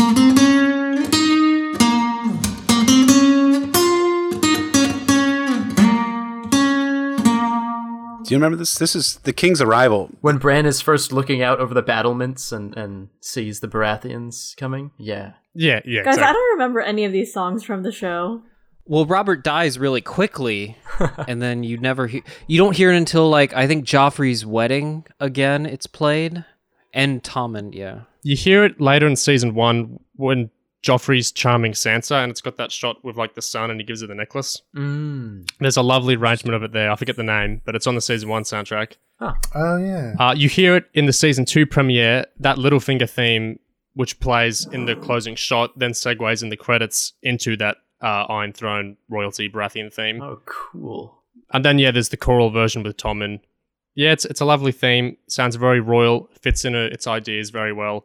And I like that it's not 100% clear what exactly it's meant to be associated with, whether it's royalty in general, the Baratheons in general, like with Gendry, hmm but then why is it with Joffrey? Like, I think it's fun with these cues to try and work out what exactly the composer's trying to suggest with them. Yeah. totally. It's it does have this great royal feel to it. Like a, Hmm. y- you hear it and you're like, okay, yeah, the king's entering the room. Totally, I get that. It really does, though. It does. Yeah. It sounds like something you hear at a Ren fair. Maybe it's supposed to be more authentic to, I mean, the music of the time, I guess. I would have liked to hear this more merged with Stannis's theme as the show went along, and it became more prominent that Stannis Hmm. was uh, becoming the like one true heir to Robert, rather than just um, guy who's trying to attack Dragonstone. As he becomes like more, I, I wouldn't say noble, but more less evil Stannis, more like core to being a good character, and like merging that in with his original theme when he's attacking Blackwater. I think that would have been more neat, but yeah, we don't get that. I would have worked with like the Baratheon angle too, if that was the direction they're going for with the theme. Right. Yeah. Like he, this agree. character is becoming more kingly, Hmm. more like he's he's but they don't go with that angle in the show at all. He just like walks down to Winterfell and dies. But like if he was say going to like the the House Wull and stuff and the mountain clans of the north and like rallying an army and his theme transformed, I think that would have been really neat Well, that transitions hear. very neatly into Stannis' theme in general.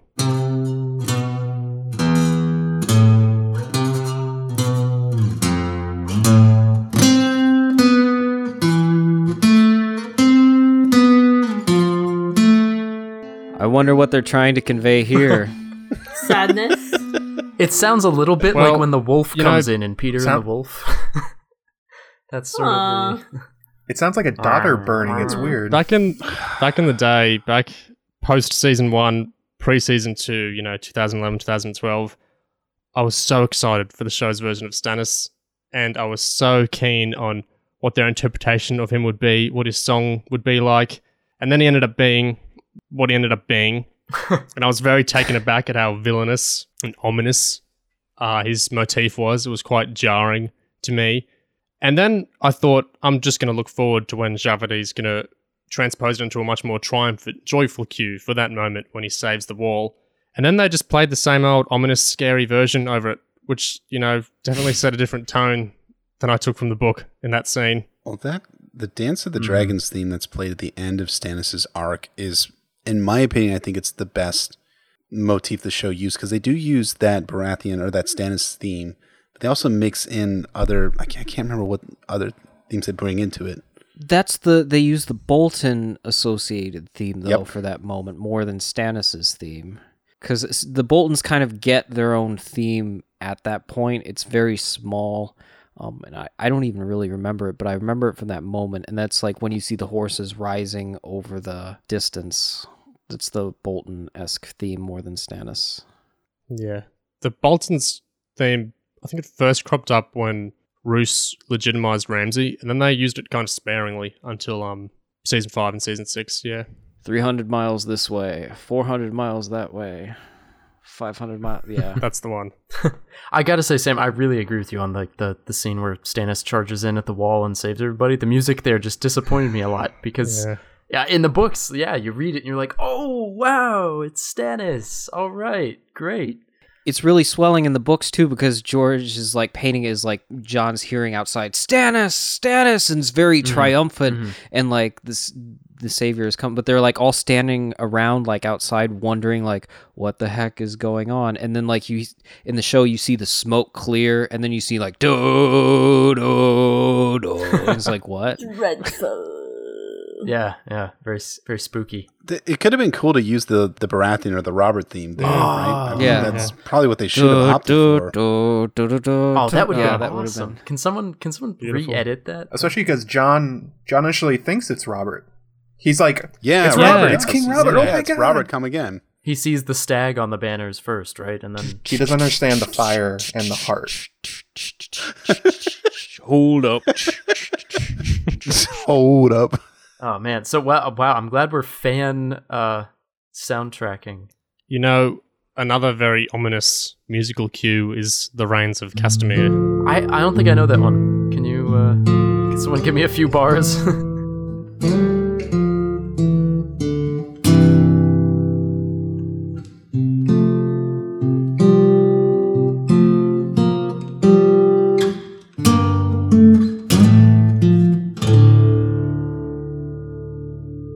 also like the moment in the show when Bronn sings that in like the show's created moment w- between him and Sandor at Blackwater. Mm.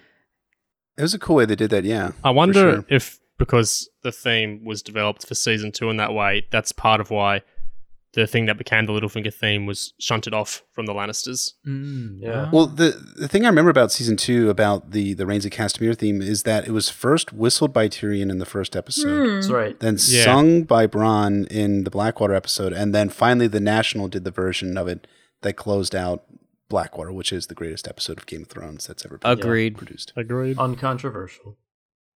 I would say the Rains of Castamere is probably the most well-known Yeah. song, right? It's gone further Oh, than yeah. any of the others. And they know it too. I mean, they they Yeah, I think the show overplays it. I remember when uh, you know the post rock band Sigur Rós were announced for season four. I thought their style's going to match the Last of the Giants so well. This is going to be Oh. absolutely amazing. Yeah, that would have been good. And then they just played yeah the Rains of Castamere again, yeah. and then you know it crops up so much.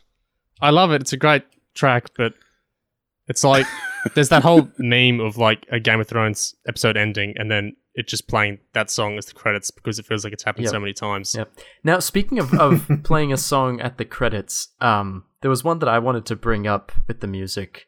The Bear and the Maiden Bear Fair, and the Maiden Fair. as done by the Hold Steady. Which, yeah, okay. Yeah. I, so good. Yeah. I that was honestly probably one of my favorite cuts to credit in the entire series, just because of how over the top and ridiculous that was. I remember the really funny thing when that happened was all the initial pirated rips of the episode had a fault in the audio. And so that track started playing about two minutes before it was meant to. So when they start pushing Jaime down on the stump, it starts playing and you don't hear the scream or anything. And I saw all these comments complaining. And then I saw some comments praising this brave stylistic choice of, you know, breaking the immersion to communicate how distraught Jaime was. And it was just, you know, a complete flaw. I have a different version of the Bear and the Maiden Fair based on the book, not the notes that they give us. It's just more like a bear, a bear, a bear, and not very tonal, but There's a guy on YouTube who did all the book songs uh, in his own style. Is uh, I'd have his name written down somewhere because I don't know the MP3s. But he did a really good um take on all of them. That was like in a folksy. we'll link it. style. We'll link it. Yeah, is it the one where Yeah. it's like, "Oh, come," they said, "Come to the fair." The fair said he, but I'm the bear, all black Yes, and brown I've and heard covered that. in It might be that, hair. I yeah. think know I've heard that that one. one. Yeah, yeah. That one's really good. Yeah, Yeah, I've heard I that like that version too. one. That's really good. He has a different Rains of Castamere too, uh, which is interesting since the show one is such an earworm so dominant, to hear yeah. another uh, take on it. Yep, it's funny because really, fro- of the book songs, George gives us quite a few, but we've really only heard majorly "The Bear and the Maiden Fair" and "Rains of Castamere." We got a bit of "The Dornishman's Wife," uh, just as did the singer of that Yeah. song. Am I right? But um, hey, Whoa! I the, the other song obviously that we're missing is "The Last of the Giants," which you already brought up. And the great thing about "The Last of the Giants" is it can also be um, uh, sung to the I think it's the Mexican hat dance if I if I remember right. For I am the last of the giants. If you, never, never pictured that. I hope all these songs make it to the final cut of this. so I just I always have this image in my head of you know Ygritte in the show like sitting down and like they're at you know a campfire at night and she like leans in close to Jon. And then, like a mariachi band steps out from behind a rock and goes, "Oh, I am the last of the giants, my people are here, the last of the great mountain giants." you know, Yeah, it's supposed to be a really sad song. You got a Mexican mariachi band singing to it, like shaking maracas, and like all the exactly. streamers going. Yeah, and there's like one of those wailing trumpets, you know. Um, maybe Mance Arthur Dayne Rhaegar brought the mariachi band up from Dorne. Oh man. They'll like rip off their like, as the last notes of the song ring out, he they rip off their like free folk clothes and they're just like shh. Yeah. anyway. So that's just a fun factoid. This is why I really I hated the Night's Watch because they got rid of my mariachi red outfit. it's part of that group. Uh, made me throw my sombrero away. D- so the, You wouldn't let me wear my sombrero. Bronn, Bronn's the other song that's missing from Game of Thrones, I think for the most part, is um, the Dornishman's wife. Unless am I remembering correctly? yes, that Bronn, Bronn sings it? sings it uh, in season five while they're approaching uh, the Water Gardens. a couple bars, yeah. Yeah. he sings, and then he sings it again. I think later to Tyene, and then she gets all like, "Oh yeah, I love your singing, Bronn. You got such a sexy voice there, Bronn." Then something about an evil cat. Close, very close, Matt. Yeah. Close. Yeah, that's what I interpret it as. You want the Dornifson's wife, but you get the Rains of Castamere again.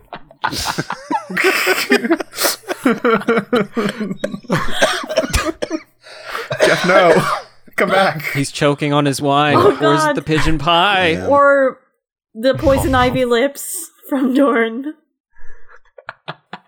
Don't worry, there's dualism. We'll bring him back to life. It is Poison Ivy from Batman, isn't it? It is. It is. I really like yeah. that scene though. Batman and Robin.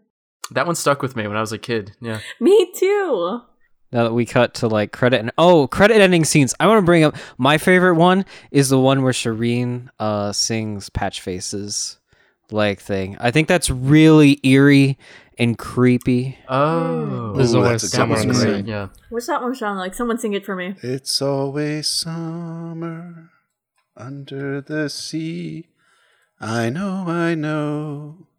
Oh, oh, oh. What's her name? Uh what's her name? Kerry Ingram. Kerry Ingram. She uh sung also in Doctor Who.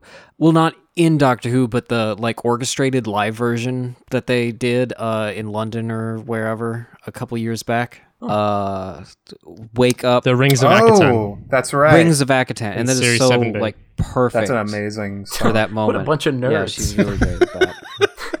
Kerry Ingram, who is at Con of Thrones, which Yes. We didn't Big go shout to. out to Kerry Ingram, who I met while I was at Con of. No, I didn't go to Con We of met in Thrones. I'm spirit. The Doctor Who episode was great until Matt Smith ruined it by yelling at a star for a while. what? Oh, I love That that, was- speech. Oh, spoilers. Oh, it's terrible. Spoilers. That song, um, Rip. Yeah,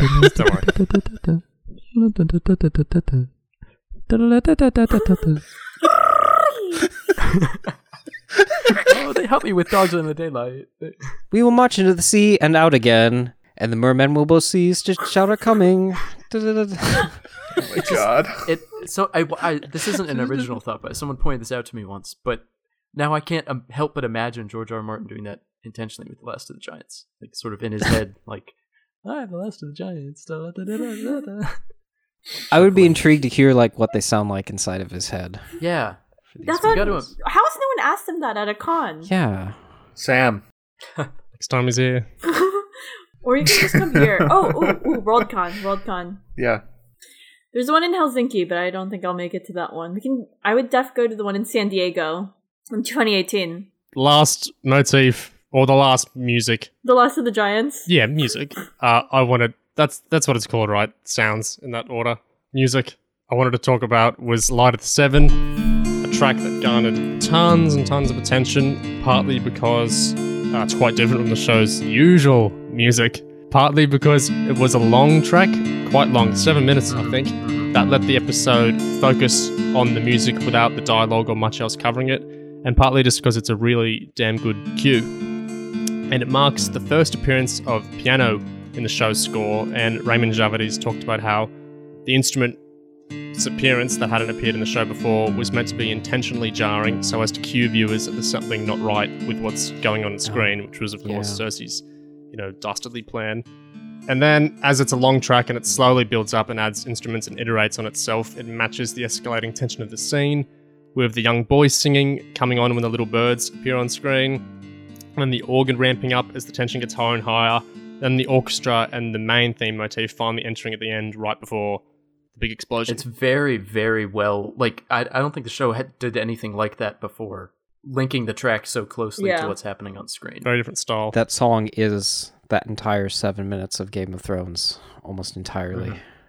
For Seven minutes, one minute for each god, for Ah. each Yes. of the Right faith at the of the seven seven. minutes. is that how Mhm. long it is? Exactly. No, I don't know. You just said it was seven minutes. Nine minutes fifty seconds. I was gonna say that the seven are basically the horoscopes of of Westeros minutes. These archetypes you can slap on I mean, now you have like eighty-four point two nine seconds per god. that's all I need. Maybe No, not a perfect minute, but It's also used so sparingly in there with so little dialogue that um it's very striking and creepy and Mm. eerie as an instrument itself because you've had these strings before all the time like swell and build and be be stroked but now you're like striking them with like a, a hammer as a piano does and it creates a very like striking feeling towards the audience or some some bullshit i'm trying to Yeah, say no, totally. I mean, it, it is. It i don't know pulls I you gonna say, but if we're talking about hammers, what about Arya? Mm. But Arya has the little hammer. Oh, I thought you were talking about Gendry. instrument. Oh yeah, the dulcimer. oh yeah Oh yeah. there's a difference in the in the hit because strings resonate more than a solid block of uh, wood or metal in that where it's Yeah. yes They resonate quite a lot more than this, which has no resonators on it, for the record, because it's a travel marimba, so it just sounds very dull. and you've also got like the the two boys in there singing the the theme as well which their voices like blend and almost contrast and they go like semi flat in some ways that makes it more eerie but then they like come back into tone. Very it's like very very subtly but it creates this very eerie sense to that moment. Um also works well with having the little birds Yeah, in the for scene. Sure. and the church focus in general, because you know how church choirs, yeah uh, little boys and all that. And the Yeah. yeah, organs too. Yeah, no, it, it Mhm. definitely does evoke that sort of cathedral feel. The one Hmm. thing I've argued with this, oh, well, no, I shouldn't say I've argued with users about this, although I have, but it, I've argued with users about this because their opinions are really wrong. edge lord It's when they um go, uh, the piano is so anachronistic. The show, you know, jumped the shark musically. I don't. On TV tropes, they have a thing called the coconut effect, which is when an unrealistic, anachronistic element is so widely accepted in pop culture that people think it's the real thing, and they get mad when it's not in there. Like when the horse hooves that are two coconuts being plopped against each other. Horses only sound like that Yeah. on cobblestone. Yeah. But so many shows, you know, like Monty Python did the whole thing about it. Put that for horses who went anywhere. Or when swords get drawn from their scabbards, they don't swing. yeah But because movies and games always use it. Schwing. The show's music has always been anachronistic since the first like minute of the show, where it has all those synth sine waves going on, and it has the synth strings in the intro. Computer generated noises happen all the time. There's a didgeridoo that plays the wildling motif, and the show isn't taking place in any time. There's no chron Right. for the anachronistic. Right. It's not in our history. There's, there are no Australian Aboriginal people in the show, so how is there a didgeridoo there? Why isn't that getting the complaints? It's a really good piece of music, and I find it just bizarre to try and invalidate it because it's an instrument not there. But show start since literally the first minute of the show, there's been instruments not there. There aren't computers in Westeros. How are they getting sine waves happening? Right. Yeah. th- So I, I yeah. think you're right, Sam, and I think there are many people out there who are wrong, Yeah. and one by one we will. Uh, Destroy them. having the organ and the piano there really really echoes the church sense that they're trying to capture in this moment with the great Sept of Baelor, and so it adds into the moment. I mean, uh, yes, the piano was not around. The harpsichord came for. Have we heard the harpsichord on the show? At all? Harpsichord. no, because it sucks. God What's wrong? damn, son, what do you got against the harpsichord? Jesus. I just, I, I genuinely do think that the harpsichord can only work for like certain TV shows soundtracks, though, with a very specific period. Not uh, historically, it fits Yeah, with a lot of it- things, but I think culturally, it just evokes like Victorian women in drawing rooms for whatever reason. That's the harpsichord. Jane Austen type stuff. Yeah, Jane Austen kind of stuff. So, and that's not historically accurate, but that's the sense of it. It's like the flute thing. Yeah, it has an association so strong that it would create connections in viewers' minds. You might not want Right. connotations. That's what I wrong mean. Yeah, yeah. Thank you. It's also a bad instrument. Right. It sucks. It sucks. it doesn't sustain the tone so you like have to have another like orchestra behind it Hmm. for whatever you're playing like whereas the organ and the piano like it detons but it like hums Hmm. and keeps going Lovely harpsichord tried. plucks and then it dies Blink, blink, blink. For the uh, for the Light of the Seven, didn't they also use that in the last trailer? They did. Yeah. They Uh, did. Yes. and that's and that's So- sort of you you could say that as like Cersei's explosion and killing all those people was still echoing forward, like Hmm. um, they're all under the the shadow of that explosion still as that trailer's going on. Well, and, and they really, really I mean, cool.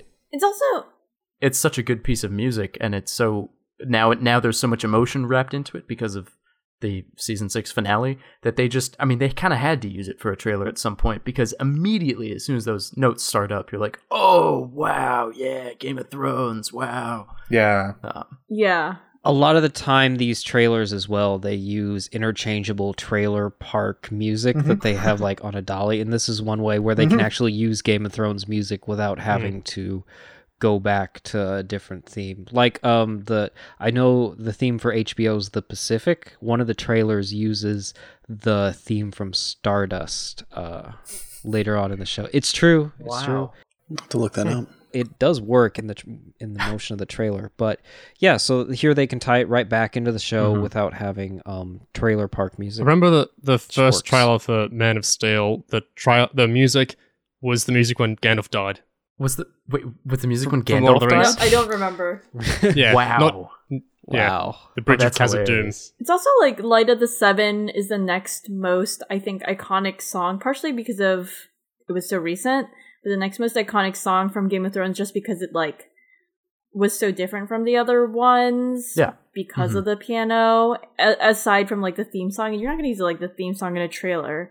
It's an interesting like diversion, and it stands out to me from other trailers that I remember that like tend to use other songs from artists like you know we had david bowie's heroes and then Sit down. That one. The, the sit down and then there was another one that i forget oh I believe it was um But Hot Potato had- by the Wiggles um yes yes and it was about how musical chairs Yes. and the iron throne and it was a symbolism about Mhm. the iron throne and musical Mhm. chairs That's a real trailer. You can look that up, everybody. Hmm. No, you can't. Yes. It doesn't exist. Uh, well, that was a lot. We said a lot of words about music. That was uh, Ah, yes, music.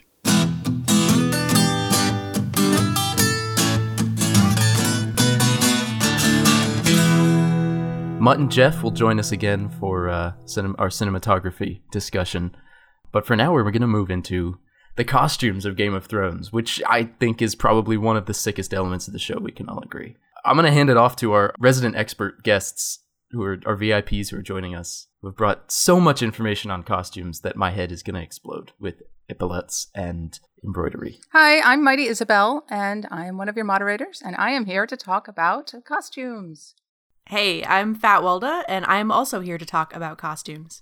Michele Clapton, who um, she did all of the costumes for the show, or most of the seasons, I think, right? She had left for one season, I believe, and now she's back again. Word, okay.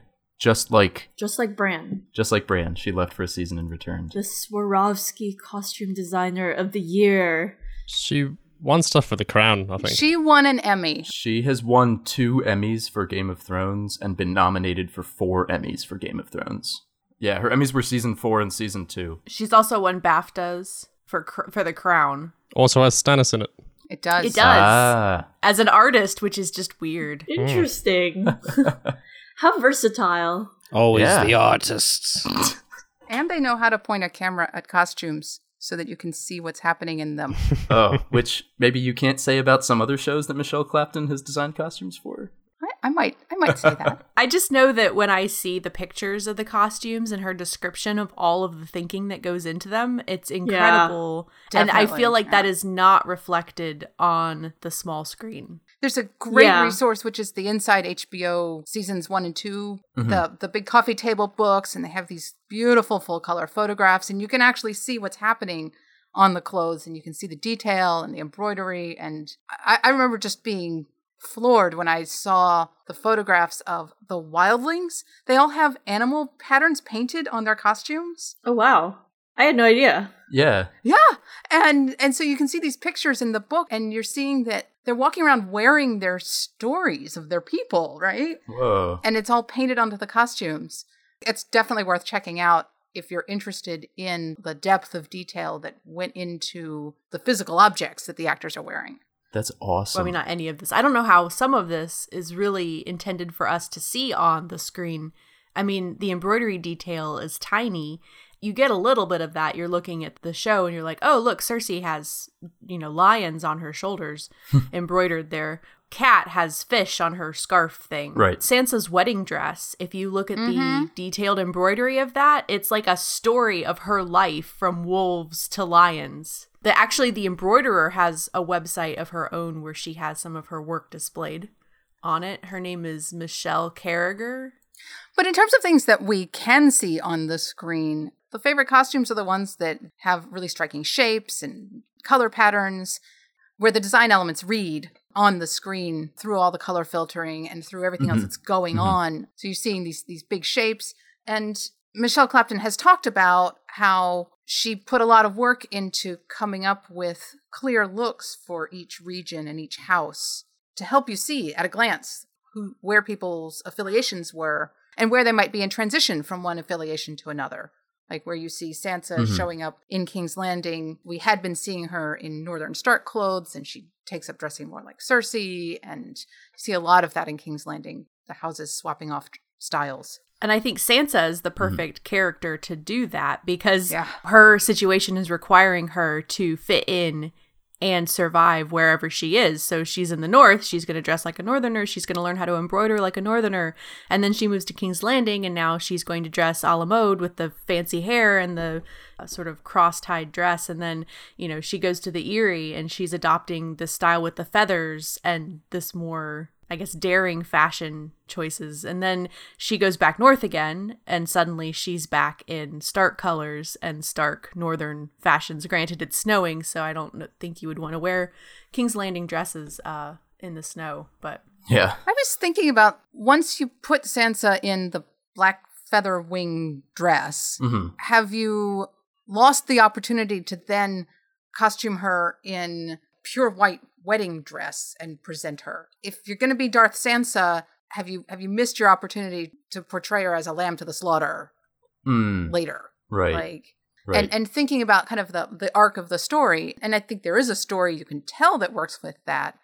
There's also a, a tendency to kind of just want to pretend that saw happening didn't actually happen, and now we're telling the story instead. And with Mhm. Sansa, that ends up coming out a lot on on screen in in the costumes that she's wearing, especially in the later seasons.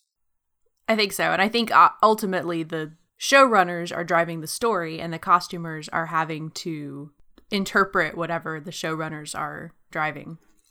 I, I think that's right. Thinking also in terms Yeah. of uh, regional styles, I was reading Mhm. Michele Clapton interviews yesterday, getting ready for this, and she was talking about how the armorers are one of her favorite things. Like apparently they set up in this huge warehouse and everybody just makes clothing and armor, and it sounds like the best Awesome. thing ever. And why didn't I become like a professional costumer instead of you know whatever?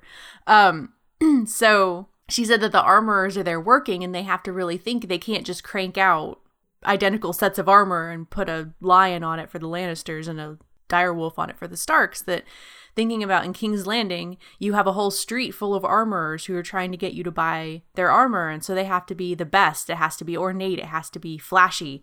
Whereas in Winterfell you've got one armorer who's making the armor for everybody and this is something that he learned from his father and learned from his father mm-hmm. before that. And so mm-hmm. it's a very familial passed down tradition as opposed to this commercial everybody vying to have the best armor. And so they had to think about that when they were designing This interview and this talk that Michele Clapton does at the Getty Museum, Hmm. Michele Clapton kind of approaches the costumes in terms of what objects are available to these characters where they live and the things that are available to them and their environment affects how they would dress. So when you were talking about armor, you'll see that a lot of like the King's Landing or southern houses, etc., have a lot of metal and stuff. But because in the north it's cold, she was thinking that they don't want to have armor that can easily conduct the cold. Their armor is much more of leather and to keep Mhm. them warm as a also allows them to move it's in all the ways that leather is armor and she's thinking about what sort Mhm. of materials are available to them in the north in terms of dyeing or things like that Well, leather also offers less protection than metal armor, so it's a way of showing that the North is not as wealthy as a lot of the southern houses. I know that Ironborn in the books are described as needing very wind resistant clothing because of, uh, you know, sailing and all that, the wind being a real cutting force. Oh yeah. Yeah. I saw in another interview where she was talking about that they one of the things that they used to condition the armor for the Ironborn was fish oil because she's like, of course they would they hmm. would smell like fish, so why not? And the, the the picture for it was this beautiful piece, well, beautiful. It was this piece of leather armor that had the the kraken cut into it. Right, but it was clearly like had been oiled, and you know Oh, you wow. can just imagine it just smells like squid. Apparently, the Ironborn are like awesome. her favorite to clothe. That is Really? interesting, since they're also gray. Really? and- I've also heard that their costumes smell terrible for like everybody because they never wash them to maintain the colors when they shoot. Arya was in the same clothes for like three seasons. Can you imagine how that would go? Ugh. Well, they did have to make new sets as she was growing, though. Oh, right. Yeah. Yeah, uh, true. she talks about that though. She's all like, "I want you to see on screen the way that they would smell. I want them to look smelly or something like that." I mean, yeah, I think that works. They do. People look filthy in Game of Thrones. Well, so can we talk about that? So that makes sense for the Ironborn to be gray and Mm-hmm. drab and smelly. But then, where is Roose Bolton's pink? Ah, yes. Come on. it's kind of there, but it's very, very muted. In the Middle Ages, they used crazy colors. Everybody has this conception of the Middle Ages as all brown and drab and neutral and gray, and it wasn't. It's like if if they could get a color on something, they did. I mean, these medieval cathedrals that we see now that are all bone white were painted. Mm-hmm. They were gaudy. They were mm-hmm. crazy. I feel like that's reflected in some of the early seasons. You go to King's Landing, everything is colorful, like flowers. You know, you go to Dorne, everything in Dorne is beautiful and vibrant. And yet, like everything in Westeros above King's Landing is just gray. Yep. Yeah. It's like that um uh, when we touched on the coconut effect in the music thing where it's like a disingenuous but commonly accepted version of how something was in history is preferred over how it actually was because people are just so used to fictional depictions of the wrong way Right. of it being like Right. like with um Greek statues, how we think, oh, they're so sophisticated, they're just white. That's you know so awesome. When they were like, you s- they really get loud and gaudy and colored in, in reality. Yeah. but people prefer the fake version because it feels real. And they would dress the statues. Yeah, They'd be wearing the fashion. They, Oh, they that's awesome, Be, yeah. like standing there, you know. So just really dope mannequins. Exactly. For the Middle Ages, we don't have a lot of extant pieces that are examples of clothing because, as you can imagine, linen does not hold up for, you know, a thousand years.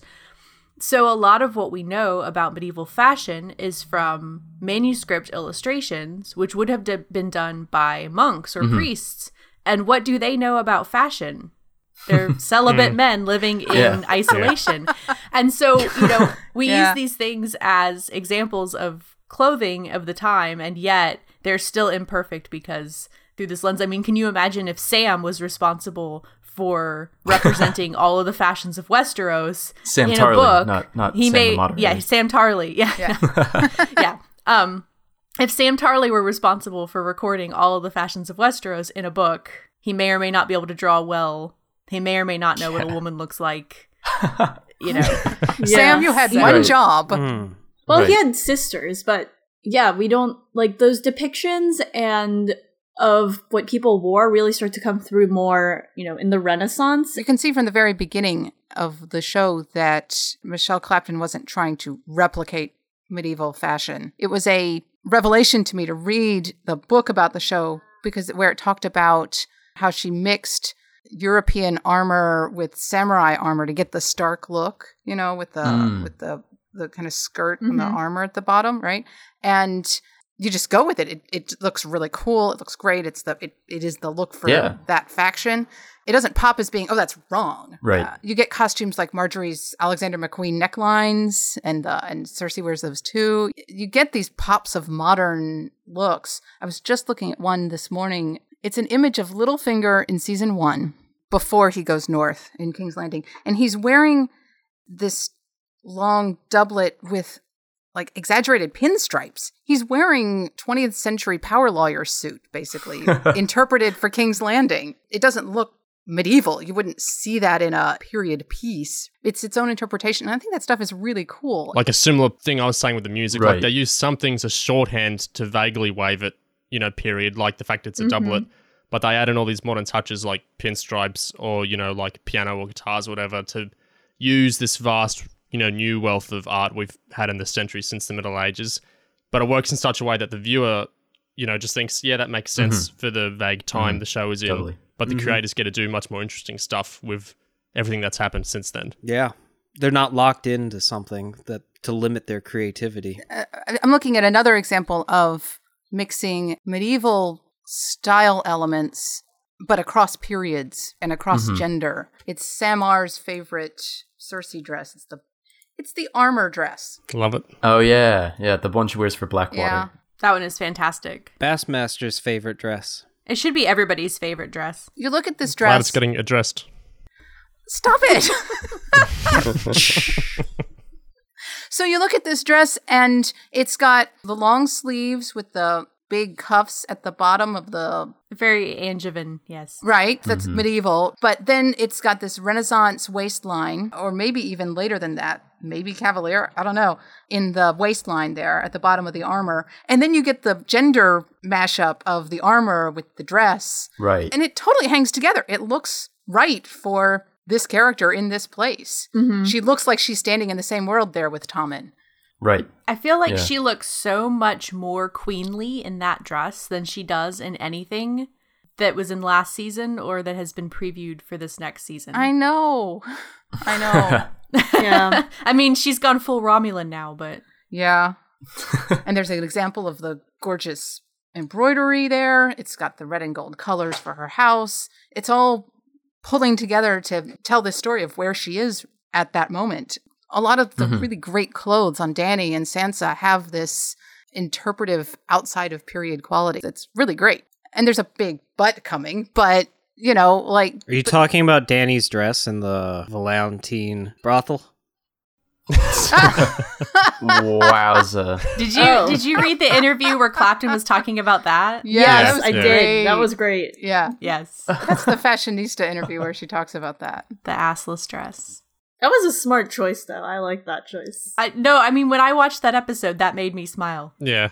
Yeah, Yeah. I got it. All right. So so the Olenna Yeah. dress. The, the Olena dress, yeah. I mean, Olenna is fabulous, and the costumes that they put her in are awesome because it is appropriate for a woman of her social stature and age, right? Sure. But But well, so I'm looking at this photograph of Olenna Tyrell in the council, season 6, episode 4. hmm She's standing with Kevan, and Kevan's wearing a very Lannister King's Landing doublet. He's got the hand pin. He he looks Yeah. like he's from there. And her costume is Victorian. It is 19th century in the lapels and in the puffy sleeves, and she's got that medieval wimple on, which Yeah. kind of tricks the eye a little bit into thinking that the period is right because we're looking at her face and maybe not paint, but the silhouette is just completely wrong. We've never seen those puffy sleeves anywhere. I think we saw puffy sleeves in Horn Hill actually. they're they're almost mutton chop sleeves. we see puffy sleeves, kind, but a different sort of puffy sleeves, but that sort of puffiness um, on Myrcella in Dorne. Mm. Mm-hmm. And there's the Eyrie wing sleeve stuff going on in season one on Lysa Arryn. But this puff, It looks like something that they drug out of Dame Maggie Smith's closet for Yes. yeah, for um, Downton Abbey. That's exactly what I was thinking. It's 100% Maggie Smith. to me, what I see is I, I always call this the Lady Bracknell costume because it looks like the character from Importance of Being Earnest. It looks like a costume rental. This is a scene from season six. At this point, we're supposed to be looking at Olenna and Kevan to some extent as Cersei's antagonists for the season. hmm Kevan and Olenna are staring down Cersei and getting in her way, and we're supposed to see Olenna as a serious antagonist to Cersei. And this is all setting up things that are going to happen at the end of the season. The Tyrells are a serious threat to Cersei's agenda. Mhm. But the costume is screaming like low budget throwaway. Like we just didn't have any time or resources or money to put into putting her into clothes that she would be wearing in King's Landing at this time. So we just found a costume that fit Diana Rigg and put her in it. It's like generic dowager. Yeah, we'll just she'll just be like dowager. That's a yeah. Instead Yep. of actually Yeah. characterizing her in her place at her time doing what she's doing. I think that dress was in the was in the trailer for that season. Yeah. And you're watching the trailer and the trailer is setting up the themes and the feelings and everything for the season. You're like, wait, what? What Yeah. was that? Like literally nobody has lapels. Now, I Um, saw a great cosplay of this dress in, in Baltimore. Like, as a garment, it's great. Michele Clapton was actually not the costume designer for season six. Yeah, she had other oh. work. Oh. So the- she worked season. seasons one through five Well, and then go. took a break for season six and then has returned for the seventh season. Season seven. Okay, so we've finally been waiting for Dany to take on her red and black fire and blood persona. And now we have the shots of her in the trailer reaching Dragonstone, and she is wearing this armor, basically. I think it's leather. Yeah, it's armor ish It's a very mm-hmm. severe look. and it is now black and red. Although it's really hard to tell that it's actually black and red because of the filters. There's mm-hmm. red on that. Mm. Such a shame. Yeah. I think they're like small details, but I couldn't tell you where they are because of the filters and it's far away. There was one image they released where there was none of the filter, and you could see like Yeah. like all of the red that's in there. It's a ridiculous amount to wash out. It may have been in the short that they did about the costumes for season seven. Well, the making of shot that brought the colors out is actually a heightened saturation filter also on the camera. Um, so there's a bit more red in that shot than is actually visible in real life. But if you go back and you look at Viserys' costume in season one, that red there is also fairly muted. So it's not like they they undid totally like hmm. how they were doing the costumes bright and mm-hmm. vivacious with I it. think we can just call that red Melisandre red, like for the way that Melisandre's red shows up on the show. Ah, hmm. yeah. Um, speaking of Viserys, in this interview that Michelle Clapton does for season seven, she actually says that she's trying to harken back somewhat to Viserys' costume. Cool. In yeah, for like you can see it in the photo that posted. Like she says, and now she's finally got her armor. She's finally got everything, and she can really finally echo the style of her brother with the extended shoulders and the red and the symbolism. He always had the big Targaryen sigil on his chest. Now she's got the big chain with the dragons' heads on it. And the chain, Oh, yeah. she was saying something about how Da- Dany's wearing a chain. Um, It's only one chain though. yeah, yeah, not two chains, but she's wearing that chain to uh, her symbol of royalty because she doesn't feel that she should wear a crown yet because she is not yet the queen or hasn't like conquered Westeros to be the queen yet. Right. Yeah. There's just so much thought that Michelle Clapton puts into that stuff. It's so awesome. She isn't queen. She doesn't get a crown yet. So she incorporates a different element of the costume for Yeah. that. And she's talking about the colors that she puts Dany in throughout the series hmm and about how at the beginning she was this innocent virginal like the very first episode Yeah. when she gets this dress to go meet with Khal Drogo for the first time and then she evolves into wearing lots of grays and whites because she's supposed to be like ethereal above everybody Mhm. you know queenly hmm and now she's sort of descending into this darker black and red which people have been waiting for Definitely.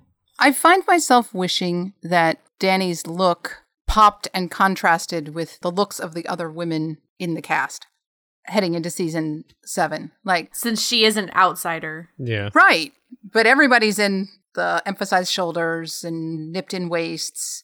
It's all in the same black color scale, which tells us things are really serious, but also there's a same sameness about it that to me gets in the way of connecting with the story that seems to be being promised. Yeah, I mean, all of the Stark kids look very similar now. Hmm. Maybe it's because it's winter.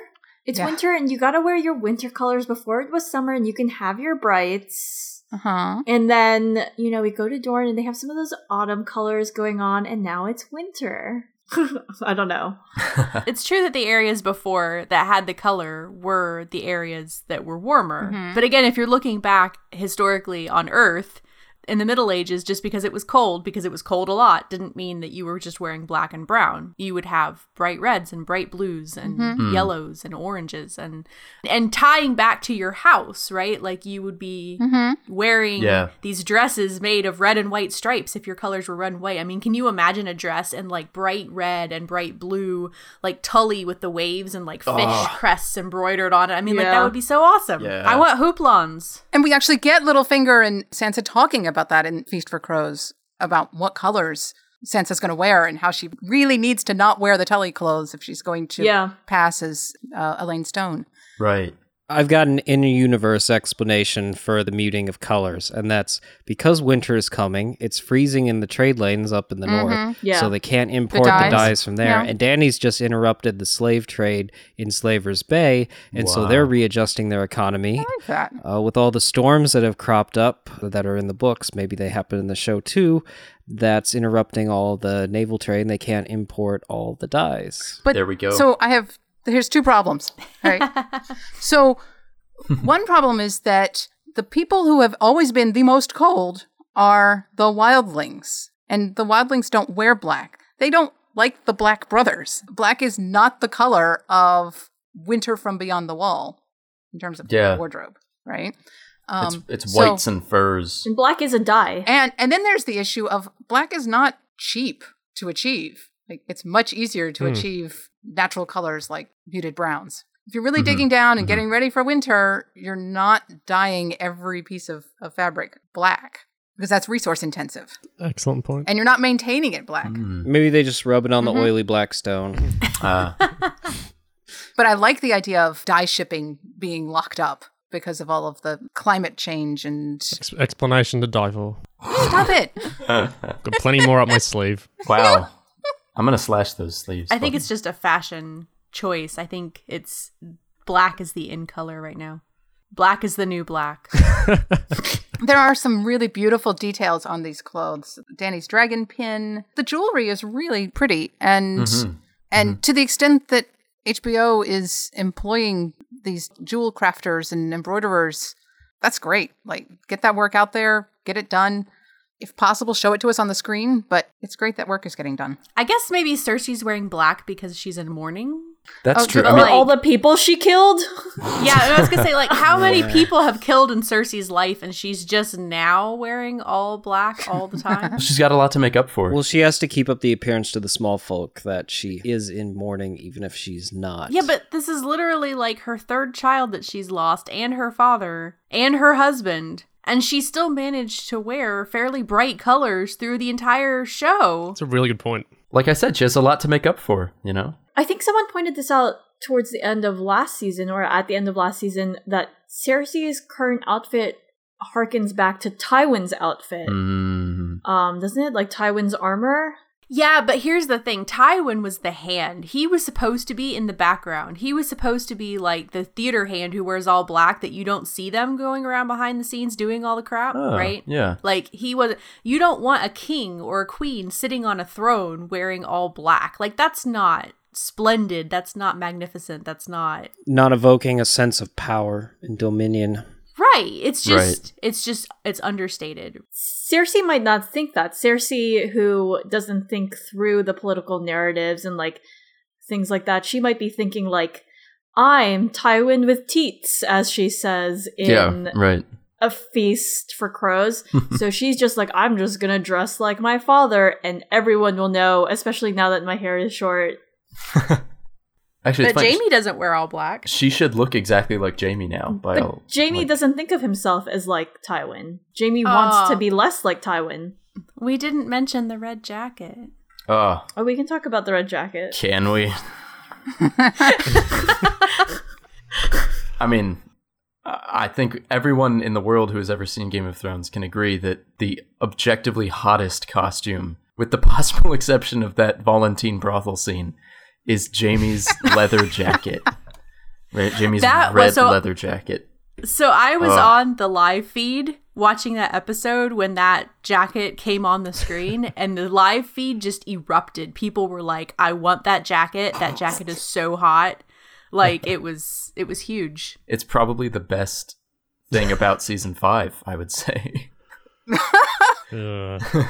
Just, Yeah. just replace Yeah, your rewatch of with that. season five with just what just look at this image for 10 Mm. hours. I can't stop looking at it. No. I mean, it's no. also the jawline. It's got the I really like the the detail of the stitched on sleeves that is Yes. period Mhm. appropriate. It does sort of call back to his season one leather jacket that he wears when he fights Ned, which is all white with a slash Mhm. of red across it, nice catch. Mm-hmm. which is just kind of. I mean, thank you. It's a nice catch. Which is more like a samurai thing. Like, So I do have to point out that in the picture that I have, and I'm not sure if it's from production or if it was like something like a glamour shot that they took of him while he was on the set. right. But um He has two gloves tucked into his belt.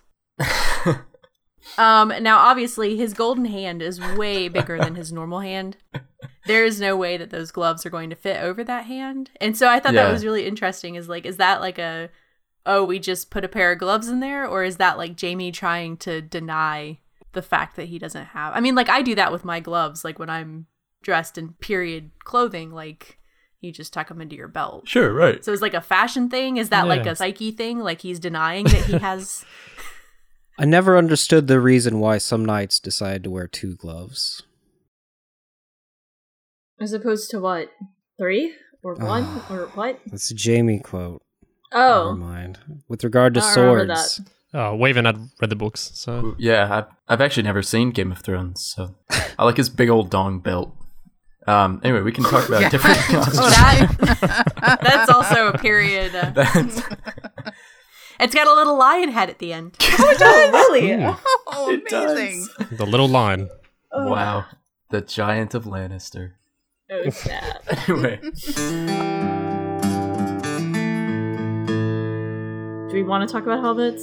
That Michelle wears many a hat, but she puts few on the characters. No, she loves hats. She wants to put hats on people. She made she like loves this Tywin helmet Hmm. she made and talks about it, and then everyone else makes her take off the hats. So the thing about hats when you're trying to tell a story is that on stage, directors often end up getting hats off of actors' heads or just cutting the hat altogether because it's really hard to see an actor's face under the brim of a hat and get that your face lit. If it's about getting Mm, light yeah. on the actor's face, the hat has to come off. And so you can have the actor enter with the hat and to establish that it exists, and then you got to take it off and put it somewhere. You're, you're trying to get this show made and setting up lighting rigs to throw unnatural light up under somebody's hat brim when you're already trying to get light down on their face. Yeah, it's really hard when you watch some war movies like uh Band of Brothers Mhm. to tell like who everybody is Mhm. when they're wearing helmets, Mm. huge hats, um, in like dark locations at night. Yeah. Yeah. yeah. They should have done selective color grading on each character, so you have purple to follow along with blue, red, Where all for the sake of the hats. oh, God. I also feel like there's a severe lack of sombreros beyond the wall. Oh, Yeah. Where's my mariachis at? I am the last of the giants. Oh, I am the last of the giants. With, with actual medieval pageantry and display, you would have those helmets out on the the tournament field with uh, The crazy things on top. right with sigils Yes. and you know whatever Yeah. stuff, so that the people in the stands could see who they were looking at. Gregor Clegane's tiny fist. I mean, I can see why Game of Thrones didn't invest in creating those Tiny fist. items. Right? Should have had the tiny fist. Definitely. They could do more helmet reveals though in the show. I can't recall a scene where like somebody they didn't know who it was until they pulled their helmet off. I think Mm, that would have been Mhm. interesting to do at some point or another. Yeah. They've invested in making the helmets though. They just don't use them. Right. But they're Yeah. made. Yeah. They Oh, exist. That that reveal, I- I know what they're they are saving that reveal for the Knight of the Laughing Tree story when Rhaegar finds Lyanna. Uh, yeah, I'm sure. That's actually yeah. probably pretty true. That would be dope. I like. Zombie Yeah. Gregor had moments where, like, you haven't seen his helmet off, but they've zoomed into his eyes before, and you can like kind of see the he looks zombie-ish.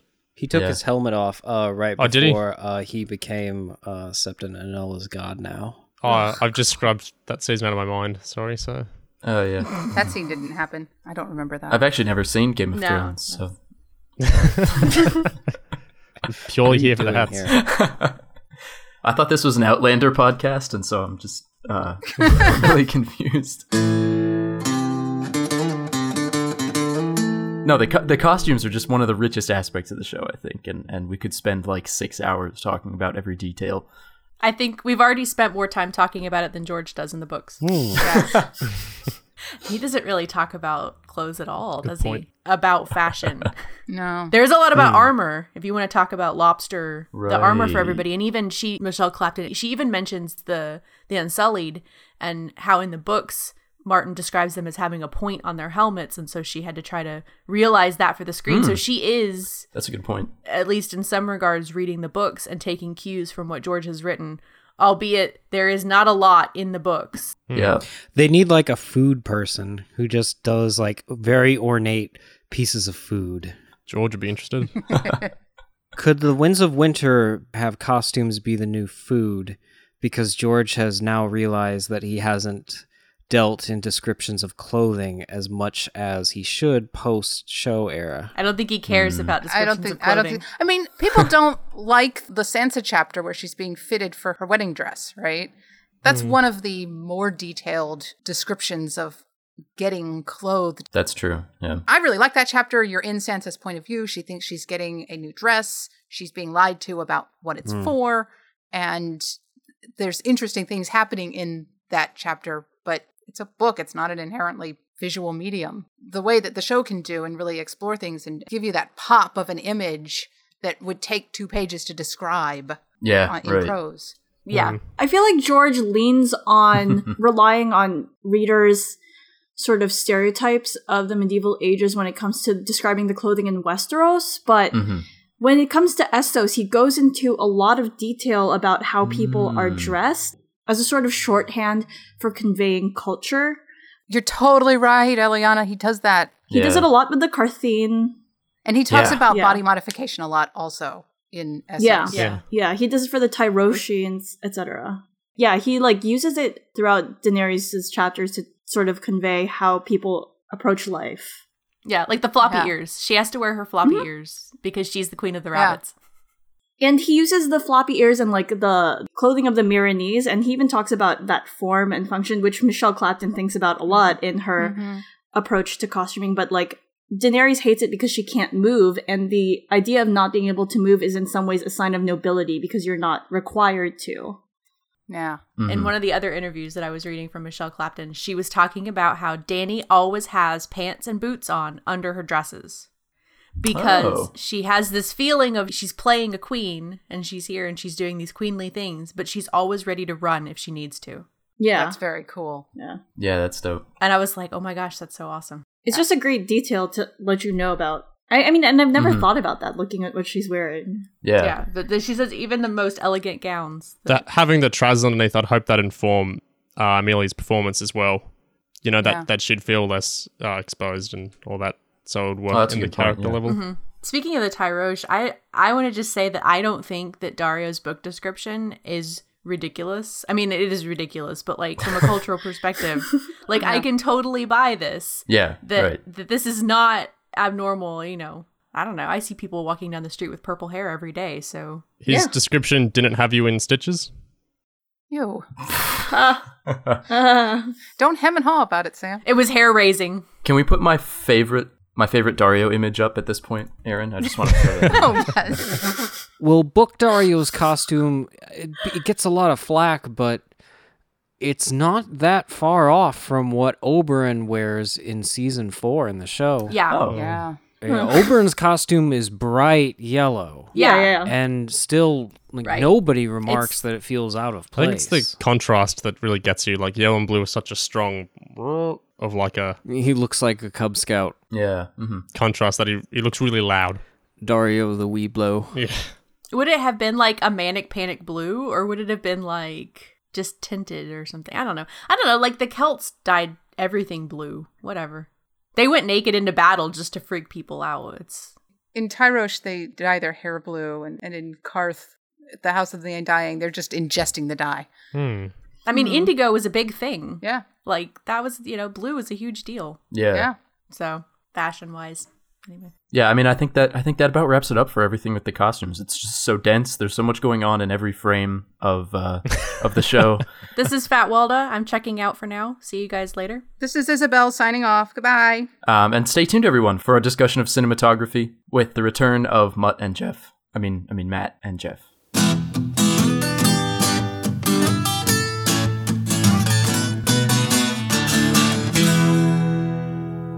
Moving to the art of cinematography. Is cinematography just a fancy term for pretty shots? No. cinematography is visual storytelling. It's what is in the frame, what isn't in the frame, what's the composition of the shot, what is the angle of the shot, what is the lighting, what is the colors, what imagery is being suggested, how is the shot telling the story. It should mm-hmm. work hand in hand with other visual elements of the show like costuming, production design, music, VFX, editing, and all that sort of thing. TV is a showrunner's medium, it's a writer's medium. and episodes have to conform to a house style because of that. A lot of Game of Thrones DPs, cinematographers have talked about this. But cinematographers and directors still have their own chance to imprint their own visual ideas for communicating the story as they see fit to a certain degree, and we can see this in a lot of the storyboards for the show as well. Game of Thrones, like many other shows, uses color grading to establish different associations, the same way music does with its different leitmotifs. Uh, if you think of shows like Breaking Bad, any scene in Mexico is very heavily filtered on yellow. Oh yeah. Uh, if you think of movies like Inception, each dream state has a slightly different tinge of green or orange or whatever else to subtly orient the viewer in the state they're in. With Game of Thrones, uh, much the same way as they do with costuming styles and with different music motifs, they use different color palettes to orient the viewer wherever they are. Uh, one of the show's colorists, Gary Cullen, has said of D&D when they were starting the show, they were keen to differentiate the world because the show jumped among them, locations. They wanted a look that would tell when you're in Winterfell or Dothraki, the Dothraki Sea he means. So you have things like the north is very blue. If you look at photos before the colorization, they look, you know, normal. They look, there's plenty of whites and stuff, but then a lot of blue filters on, which sometimes makes the actors' faces stand out in a weird way, but most of the time it works okay. Then you go even further blue beyond the wall, or even further north, rather, and it gets really, really, really blue. Then you go to the Lands of Always Winter, like you did in season four, uh, episode four, and the blues are just off the charts to try and get the viewer to understand. You're pushing up north means you're getting more blue. Right. You're going south means you're getting more orange, like when you're in Dorne. And when you're off in Essos, it's also going to be pretty warm colors for some locations, not for Braavos and places like that so much, which also push on the cooler colors. Uh, but the show also is fairly desaturated in general, and I think this goes back to the points about how D and D said to Ramin Djawadi, "No flutes, no matter what," is because they want to not have the show associated with typical fantasy stuff. If you think of very bright saturated colors, it makes you think of cartoons and very like cheesy fantasy. But if you Yeah. desaturate it and you mute it a lot, people go, "Oh wow, this is serious. This is adult entertainment." not that adult, but this is entertainment for adults, uh, rather. But Dany's blue dress. Play with her colors. The the problem with that, especially in because as the seasons have gone on, D and D have wanted things more and more desaturated and cooler to communicate the story point that this is getting more and more wintry. You know, the long night is coming. But the problem with that is this excellent work Michelle does with the costumes. It gets so much harder to tell, like what Isabel was saying with the wildlings, you know, animal patterns and that. If the show's this desaturated and flat, and you know, it's hard to actually see on the camera the amount of work that's going into these costumes, even though it's making a choice to communicate the story visually, it's dulling other elements. Oh yeah. would say that one of the things that harmed Dorne in the show is that it doesn't have a distinct color filter. It's intentionally the exact same palette that they're using for King's Landing, and King's Landing was actually brighter back or uh, more yellow red in season two. Um, specifically when they first when Tyrion shows up, it's very yellow. But by Yeah. season five, when they go down to the Dorne, it's very like stark and drab. It more it's darker than Winterfell is in like season one. Dorne, And same color palette. it's like you said the other day, where some bits of Dorne, like when Jaime and Bronn landed, were still filmed in um, Ireland. Yeah. You know, Yeah. they had the grassy tufts and things. There wasn't much of a sense of cohesion with Dorne at the storytelling level, at the, you know the Yeah. location level, at the color level. Like I like the idea that certain regions have their own like style to it in a way. And I think that the the part that I missed out was Dorne because like I'm in the books and I'm reading it and I'm picturing like sunsets and the sun beating down on everybody, but you don't get that feeling. And it doesn't show up through the camera lens at all. To some degree, I think D&D feel like it should be Mediterranean, but I've never gotten that feel with Dorne. It always felt that the image George was trying to create was this like desert area far to the south with a much different culture and not like the Shroyane of their past. Absolutely. Did the Reach have like a green color filter on it? Um, So, like you were saying about, like what Sam was saying about the flutes and Lord of the Rings and fantasy, maybe they don't want too much association with the color green because you can really associate, if you wanted to, the color green with Lord of the Rings. Like you have Yeah. those vast The Shire, pastoral yeah. scenes. mhm. Um, so that might be something that they're really trying to veer away from. Yeah, that's a good point. Moving on to Sam's choice shots. Mm. Some choice shots. The very first episode opens with a few different shots of the wall, and a lot of perspective change and varying shot types here are used to establish the smallness of the humans in relation to the largeness of the wall. And I think this is a lot more efficient and interesting a way to communicate the largeness of the structure rather than just having expository dialogue saying the wall's really big. Using cinematography to communicate world building points like this was very important early in the show's run to try and avoid overwhelming viewers with expository dialogue because we all know how much viewers hate that. Things like David Lynch's Dune back in the day did the wrong thing with how there were just so many damn words and definitions and everything. And even a you know great visual director like him didn't have the freedom to establish these points just through the visuals. But Game of Thrones did it quite well with that first episode. For sure, yeah. I mean that that first shot of the wall, yeah, that sticks with everyone. I think. I love the tunnel shot. I think that's that's really outstanding of the the long tunnel and the uh, the two torches at the end of the tunnel, which is cool because it shows. Um, for me, and I'm, and I'm not practiced or anything like that in this, but the the transition between the tunnel and then the wall afterwards shows us the height and the depth of the wall itself. So we're Yeah. talking about a real big freaking object that's some, that viewers can associate mentally with the grandeur of, of the wall, and I think that's a really cool way that they introduced that shot in, in Game of Thrones. For sure, it's a great shorthand. Yeah. Sure. And in the last shots, they also reused that for Dany with her House of the Undying vision. Oh yeah, That's a well done Oh, good callback. point. You can also see in that last frame where uh, they are walking beyond the wall how they have used the VFX to obscure the wall in the distance. That helps cheapen the shot because it gets harder um, to render and do that in VFX as that trails off in the distance. So they just like smear it with a bit of smoke, and you don't even notice it while you're watching it. But it helps keep the production values high, but also the costs low. That's a good point. Smoke is used a lot in the VFX in Game of Thrones to help cheat on the VFX to make it look like it's better than it actually is. The cheapest thing you can do is to shoot shots at night because then you don't have to show objects in the distance as much. There's a natural obscuring of detail.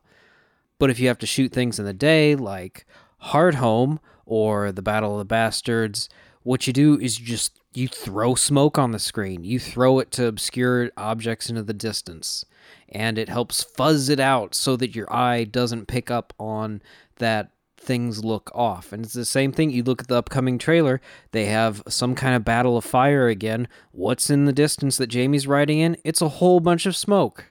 And you're going to see a lot more smoke in big battle shots. If you don't, then they've really gone out of their way to do something impressive. Some interesting shots, I think, to view in connection with each other are these shots from the season one finale and the season six finale. The one on the left with Varys and Littlefinger sets up hmm. their relationship more prevalent in the show of the books, where it's very much a rivalry and a duality. And it does this through the symmetry of the shot and the composition and the framing of the two figures being of the same height, as opposed to hmm. varying, varying heights. Oh, one being a little, Oh. a guy.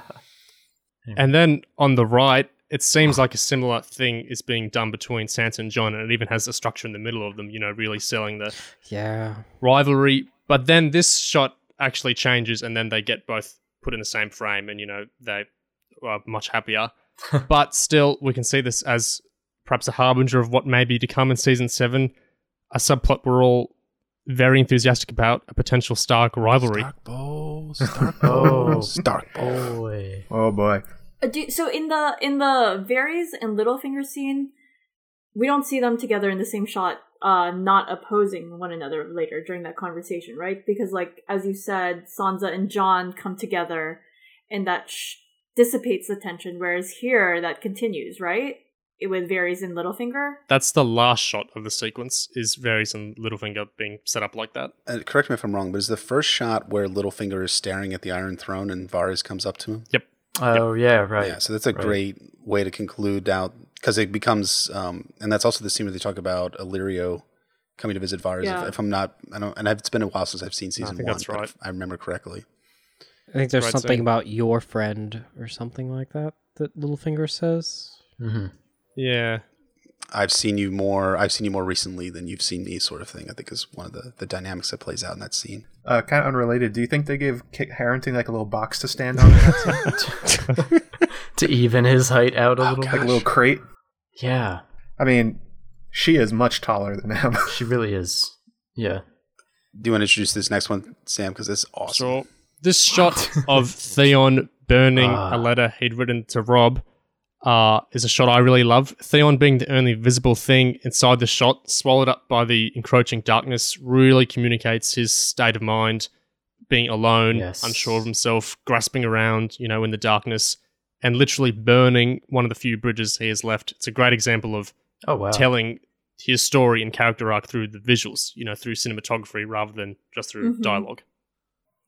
And this will this will sound um, sacrilegious, but I really appreciate how they communicated Theon's uh, turn cloaking on Robb Stark in season two over what happens in a Clash of Kings because this this scene really illustrates that because I think you can read part of the letter um, right before this this shot, which is Yeah. Theon saying, "My father is planning to betray you. He's not going to join with you." Yeah. And then at the very end, he has this moment of self reflection where he has this choice between Stark and Greyjoy, and he ends up choosing wrongly, as it turns out.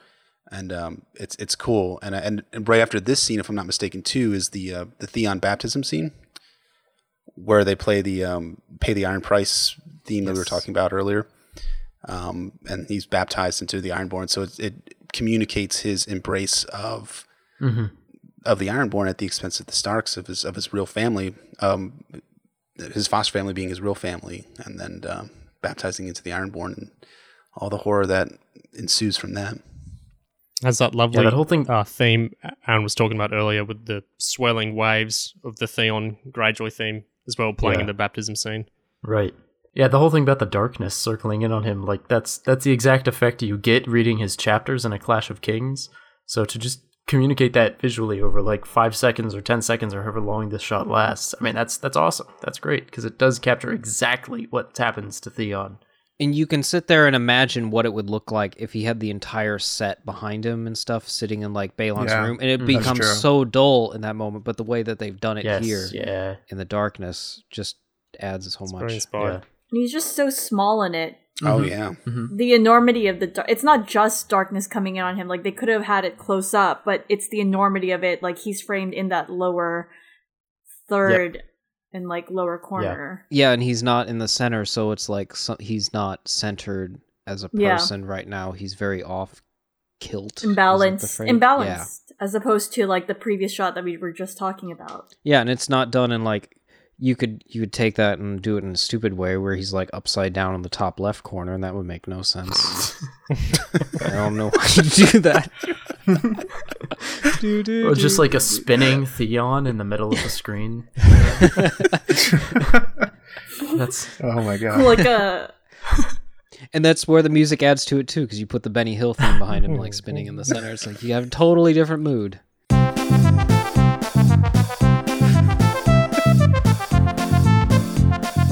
Oh Sam, what's what's this you've sent me? I love this shot. Oh yeah. So this is from season one, episode nine, Baelor, and it uses darkness and fire as that Theon shot does. Well, not in exactly the same way, but it uses those two elements. Uh, season one actually used loads of uh, candlelight and torchlight, which they relaxed in later seasons because producers didn't like apparently having to procure so many candles and set it up all the time. Yeah. fair, fair. But the opening sequence of this episode, which is this segment of Ned and Varys in the dark with Varys' torch, I really love the interplay between the darkness of the dungeon, which Ned is, you know, all swallowed up in, the light of Varys' torch, how the light reflects in Ned's eye. And I think it captures both the dim hope that Varys is presenting to Ned really well, as well as the way Ned keeps being bathed in shadows as Varys moves around, kind of suggesting that Ned may be finally absorbing the shadowiness of King's Landing politics into himself and considering compromising his code of honor, as Varys is suggesting in the dialogue, which then, of course, he does later in the episode when he lies. I would say that season one really captures the dynamic a Game of Thrones brings. Probably it's more faithful than seasons that uh, succeeded. And this scene, straight from the books, but it's infused with the light aspect of it that really drives home how desperate Ned's circumstances are. And Varys too is creepy, but he's kind of almost relatable, if that makes sense, in, in that scene, because he's the only one Mm. seeming with his head on his shoulders with like a plan. And then he threatens Sansa and Arya in that scene too, if I'm if I'm remembering correctly. He does it in the books. Uh, what's, what's that line that Ned says? You know, I'm, I'm not a. f- I died uh, years ago. I died the many years ago. yeah. Yeah. something like that. There's some powerful pathos in that scene, and uh, really accentuated by the uh, the visual storytelling they they went for. It's firing on all cylinders. I can't remember if it's an interview from D&D or the director of photography, but they said like during the earlier seasons they didn't have um the large TV monitors that they have now.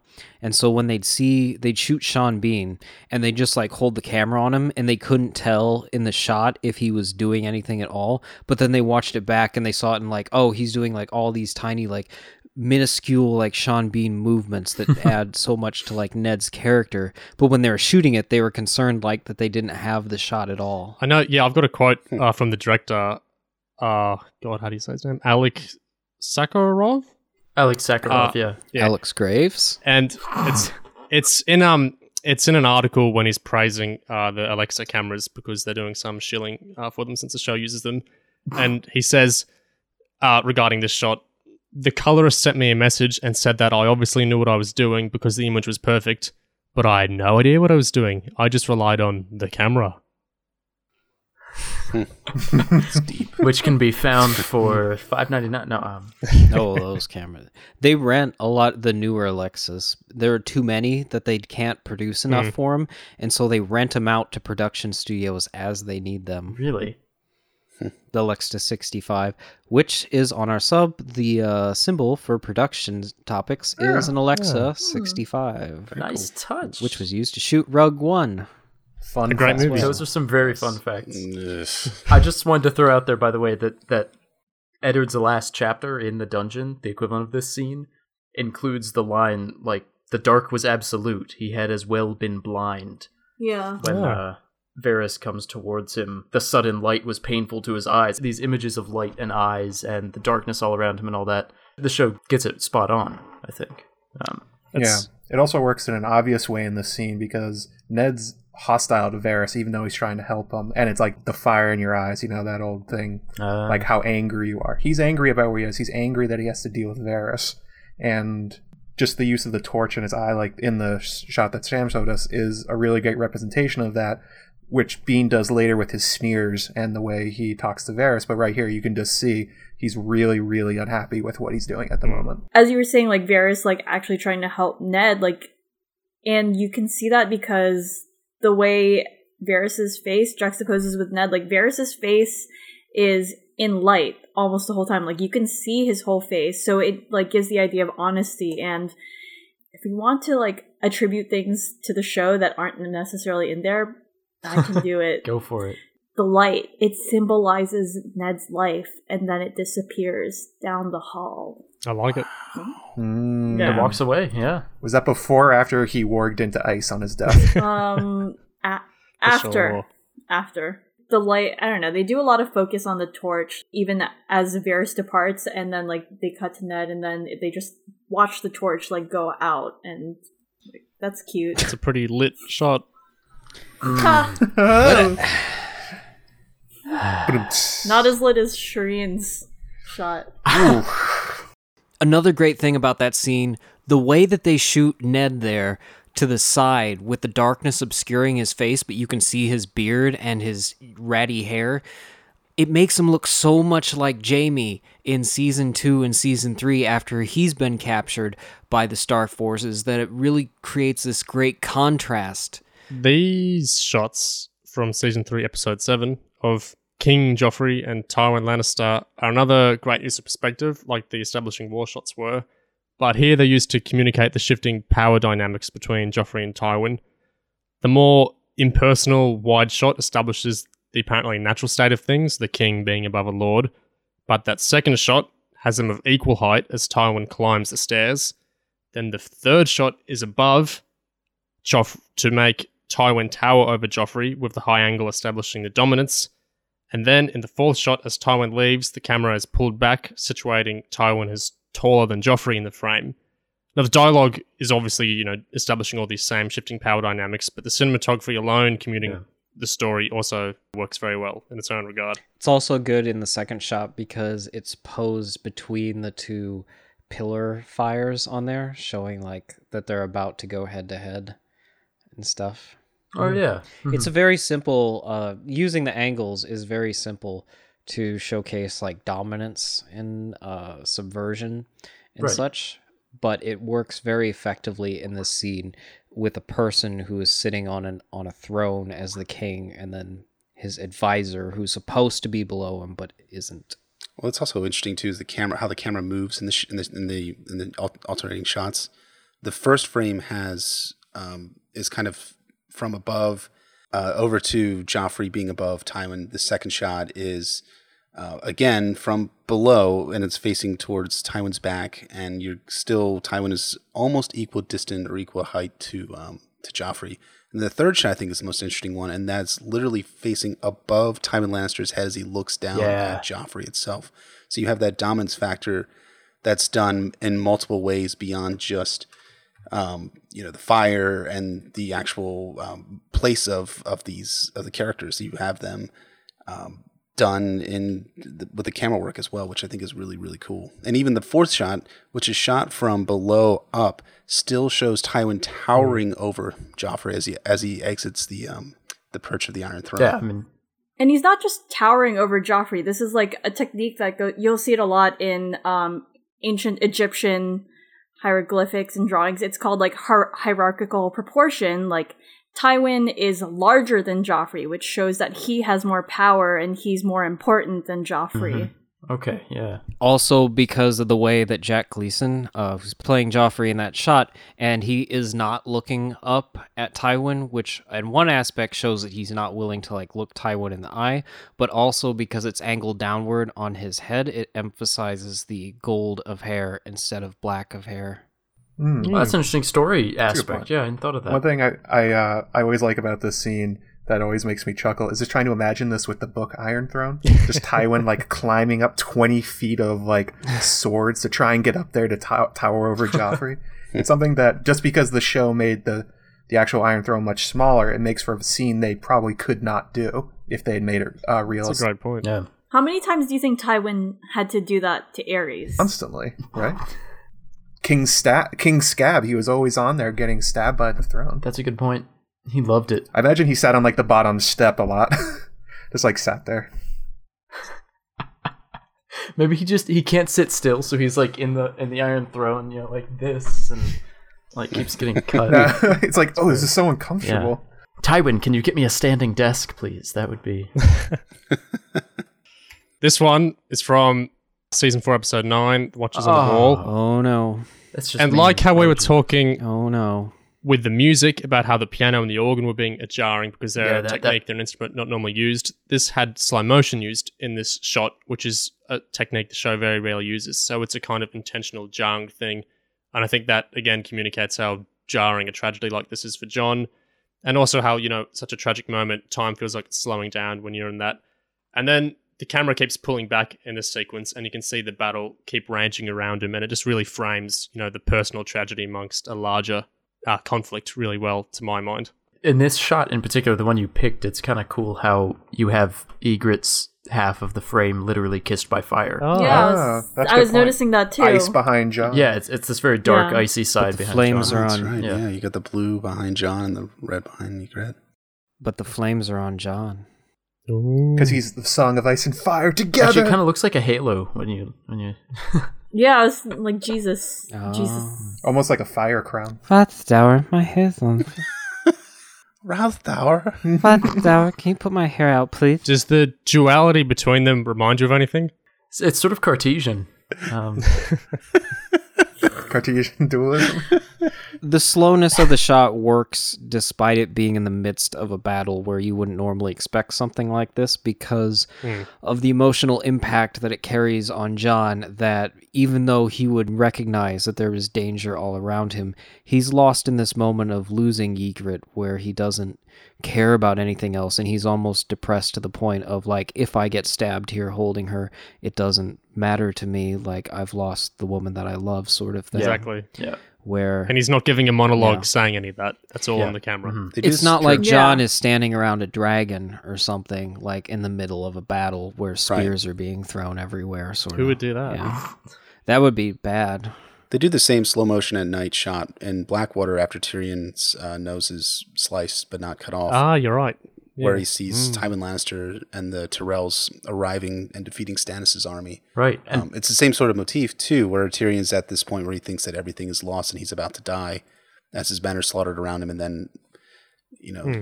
salvation arrives in the in the form of his father and his uh, his new allies.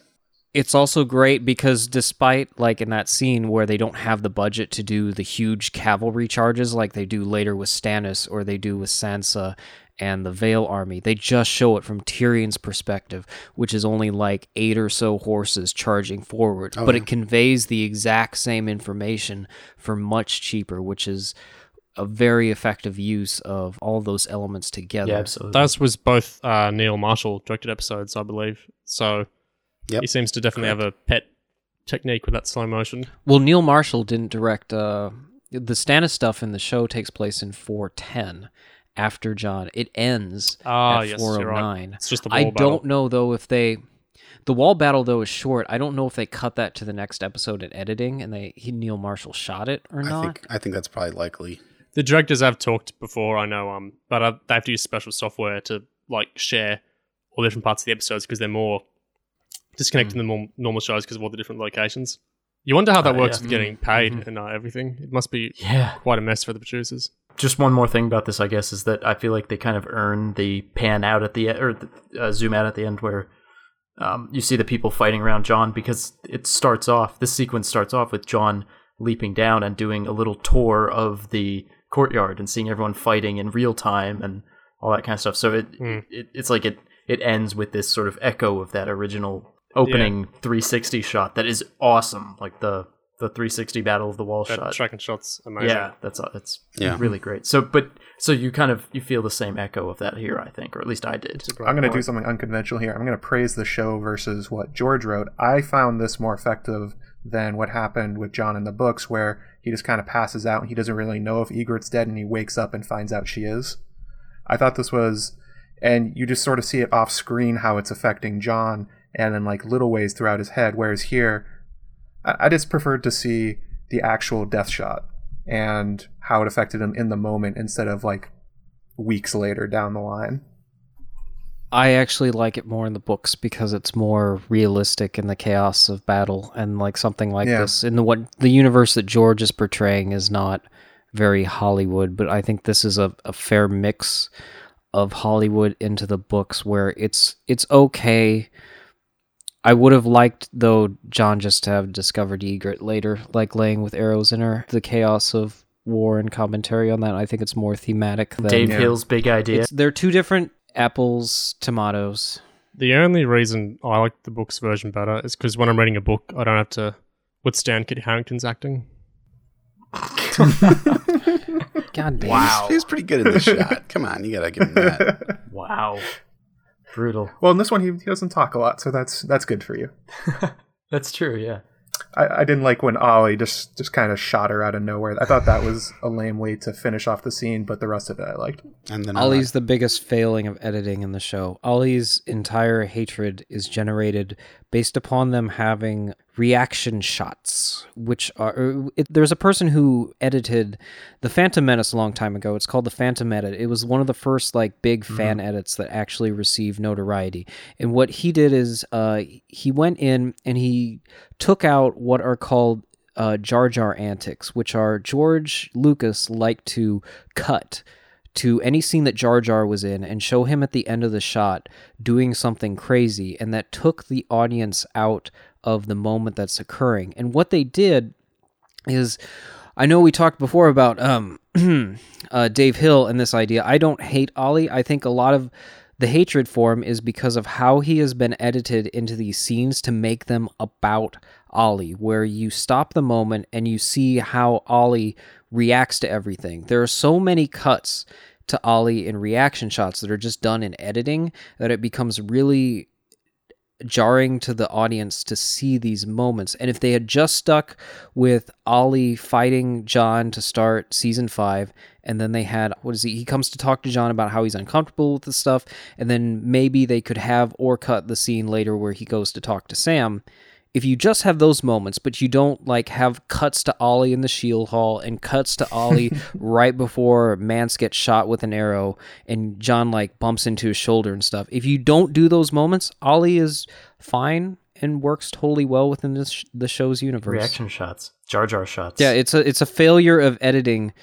uh, of not understanding like how you're cutting it and doing too much to try and emphasize something that should not be emphasized. Yeah, Olly was just shoved in our faces. Yeah, he's he's uh, intrusive into your viewing experience. we didn't need to. shot an arrow into our faces. And that's not Dave Hill's fault. Mm-hmm. It's not Dave Hill's fault that they did that stuff with Olly and turned him into this kind of character. Like I can't. It's quite a What are you supposed to it's do? quite a hill to die on there. Yet he gets the blame. Ah, you Anyway. made that joke before. Moving on to the last shot. Last shot is also also of Jon and Ygritte, but much earlier in a happier time in the show's run. That's so funny. Knew I was was coming. actually just about to ask you because I know you like this shot. How you feel the previous shot compares to the way this one's Well, this one starts out. For the record, I love this shot, cheesy as it is. This one starts with Jon and Ygritte much more close uh, together in the frame, and then it gradually pans out to reveal, you know, the great vistas beyond the wall on the other side. And it's, you know, literally communicating they're on top of the world, you know, and they're so much in love and their union's so great that all those things, and also that they have the whole world in front of them through how it's framing them on top of the wall and beyond. Well, it's not really beyond, behind the wall, being in front of them. Uh, and I really like how it gradually pulls back to in a kind of awe-inspiring, positive way instead of that kind of negative, awesome in the wow sense that the establishing shots of the wall from the first episode did. hmm Uh, it's much more of a romantic presentation. It's emphasizing, you know, the world out in front of the two lovers, and where it's placed in the episode, which is the climb, season three, episode Yes. six. Yeah. It's right after Littlefinger's creepy chaos as a ladder montage and Joffrey's murder of Mhm. Ros. And so I think that was a great editing choice to kind of reject Yes. Littlefinger's cynical philosophy with like a exactly. promotion of love and the triumph of couples and that sort of idea, which I think Right. is a very positive message for Game of Thrones. He literally he ends his speech by saying the climb is all that matters, and then they immediately repudiate that by showing it's not the climb that So, matters. so, Aaron, why don't you like this shot? I don't like the shot because it the angles are off in it when they developed it. The problem is this is nitpicking the the CGI VFX, but uh, like it really took me out of the moment because I could the uncanny valley effect went off. Um, but what they're doing here is you have the shot where they shot everybody on blue screen, where it's almost direct on that set um, at a level angle. And the person who is developing the painting or the seat, it's a mashup of like VFX behind it um, of this landscape, developed it where the camera is like more angled downward Yeah. overhead at the trees below. And so when you squish these two scenes together, the angles don't match. And when I first saw it, it breaks my immersion in the moment. Like the you wouldn't get as much background um if it was angled properly. Like you would yeah. you'd take the ice be and I'll, I'll? Photoshop. Yeah, it would be flatter. You wouldn't get like more of the ground in that scene, and right. you would get more of the wall. And I, I see what think you mean. that's what really took me out of it's not so much that I, I I like the moment that they're creating between Jon and Ygritte. They they were going for the vista too much to where what they had shot did not match the perspective. what they were trying to do later on in the CGI and I I think it worked to for most people but it did not work for me who, who like noticed that it's off while I was first watching it and was like oh my god that was my reaction basically The horizon point would basically, like, I guess, be almost be on par or like below the wall. I understand. yeah, right. I'll I'll do a quick Mm. Photoshop. Yeah, no, I, I I can see what you're saying now. That like it it does look a lot like two people standing in front of a painting. It's a beautiful painting, and I like it a It's- lot. but- everything Aaron's saying is valid. I don't really, I don't necessarily disagree, but I don't think like realism is inherently always the best thing. Like, I think Aaron's ideas would have made it a better shot, and it certainly would have been better executed. But I don't think realism is always what you have to strive for. Like, I kind of like that oh this could have been done better. I'm not disagreeing with it. I kind of like that it looks stylized and not quite there. Well, all you do is you when you shoot the camera of the footage of Johnny Ygritte, you make sure that it's shot from a higher angle and then it matches. Yeah, the background certainly. painting. The problem is because you have a disconnect. I don't even know if the person um, who developed the painting, the painting could have been done like before, before the season was even shot, and the director shooting it in the soundstage, or maybe they were trying to shoot it from a higher angle, but they couldn't get the camera up high enough um, inside the set stage. I I, I don't know Well, the why. camera would have to be um, above 700 feet because of shooting on the wall. because they're obviously on top of the wall. It almost looks like it's taken from like a helicopter. One thing that's especially good about this shot is I think in the fandom we tend to focus on interpersonal stuff and like what different humans are doing with each other. And with this one, with Jon and Ygritte, I mean with yeah, with Jon and Ygritte, it's really showing even if Jon is Rhaegar's son and he is the prince that is promised, like compared to the the place they're in and like the wall itself and like the the forces of nature going on in this show behind it, he's really really Yeah. small. I mean, I mean, it's dramatic here, but that's sort of the point. I love that take. Yeah, and I think, and you don't get a lot of those moments. I think just because it's hard to do that with like any, I mean, any budget really, but like, you know, stretched as thin as Game of Thrones' budget is, it can be hard to find those moments where you're like, oh wow, look at all that. I thought one they they should have done better was uh, Dany when she was in the uh, Dothraki Sea. They sort of kept it when it was on her in sort of smaller shots, but it's supposed to be, at least they when George described it, it's supposed to be this huge expanse. And it, again, she's supposed to feel tiny in this world, and because of the way they shot it, it felt more kind of like she was on a stage. Which, what Aaron is saying with this one, mm-hmm. that one kind of ruined it for me. Hmm. Hmm. I wouldn't have noticed that, but I'm gonna look for that next time, and I'm gonna ruin the show for myself. and then she drops her ring, and I hate everything about that. Oh, yeah. A hobbit lay here, I think, is the takeaway. that Jorah has a homing beacon for Dany wherever she is. They've taken the Dany to Isengard. Oh, I was just. This is the the quick and dirty thing. As soon as it gets uploaded, oh that's um, that's really something. Oh, oh, I that's see. different. That's actually really you intense. whip that up yeah. quickly. Uh, yeah. yeah, that's what I mean. Like how it should be framed within the angle of the shot to maintain, but you don't get the like trees and vista. Yeah, right. You miss out on. Could you like pull it like nearer, like to kind of get it to the same point of the wall, taking up the same amount of space, or would that put like a weird angle on the land beyond it, like it would be kind of too curved? Does that make sense? With the angle that they shot it in, there's no way to do it except like this, Yeah. unless they shot it from a higher overhead angle Right, right, as they pulled right. out. Yeah. There's no way to shift that because you don't hmm. have the pixels of the tops of their heads in the Well- wall. But yes, that's why it took me out because that's what it what life ish would have looked like in that moment. Right. Since you brought up George Lucas earlier, why don't we all try and get D and D to retroactively change the special effects of this scene on the home releases? Should I, have Hmm. you seen the shot where I uh, took out Bloodraven's eye in the cave of the Children of the Forest? Yes. Uh, I'm Yes. sure. Jeff's seen it. I like No, I the I haven't like the seen sound of it. Anything that makes Bloodraven more Brynden Rivers is good. I hate A what thousand eyes in one, and he has two. It's ugh. It's just a, it's just an expression. To end on a high note, my favorite shot uh, from Game of Thrones is that scene in season five when Jorah captures Tyrion from the Volantine brothel. Well, I guess it's the scene preceding that.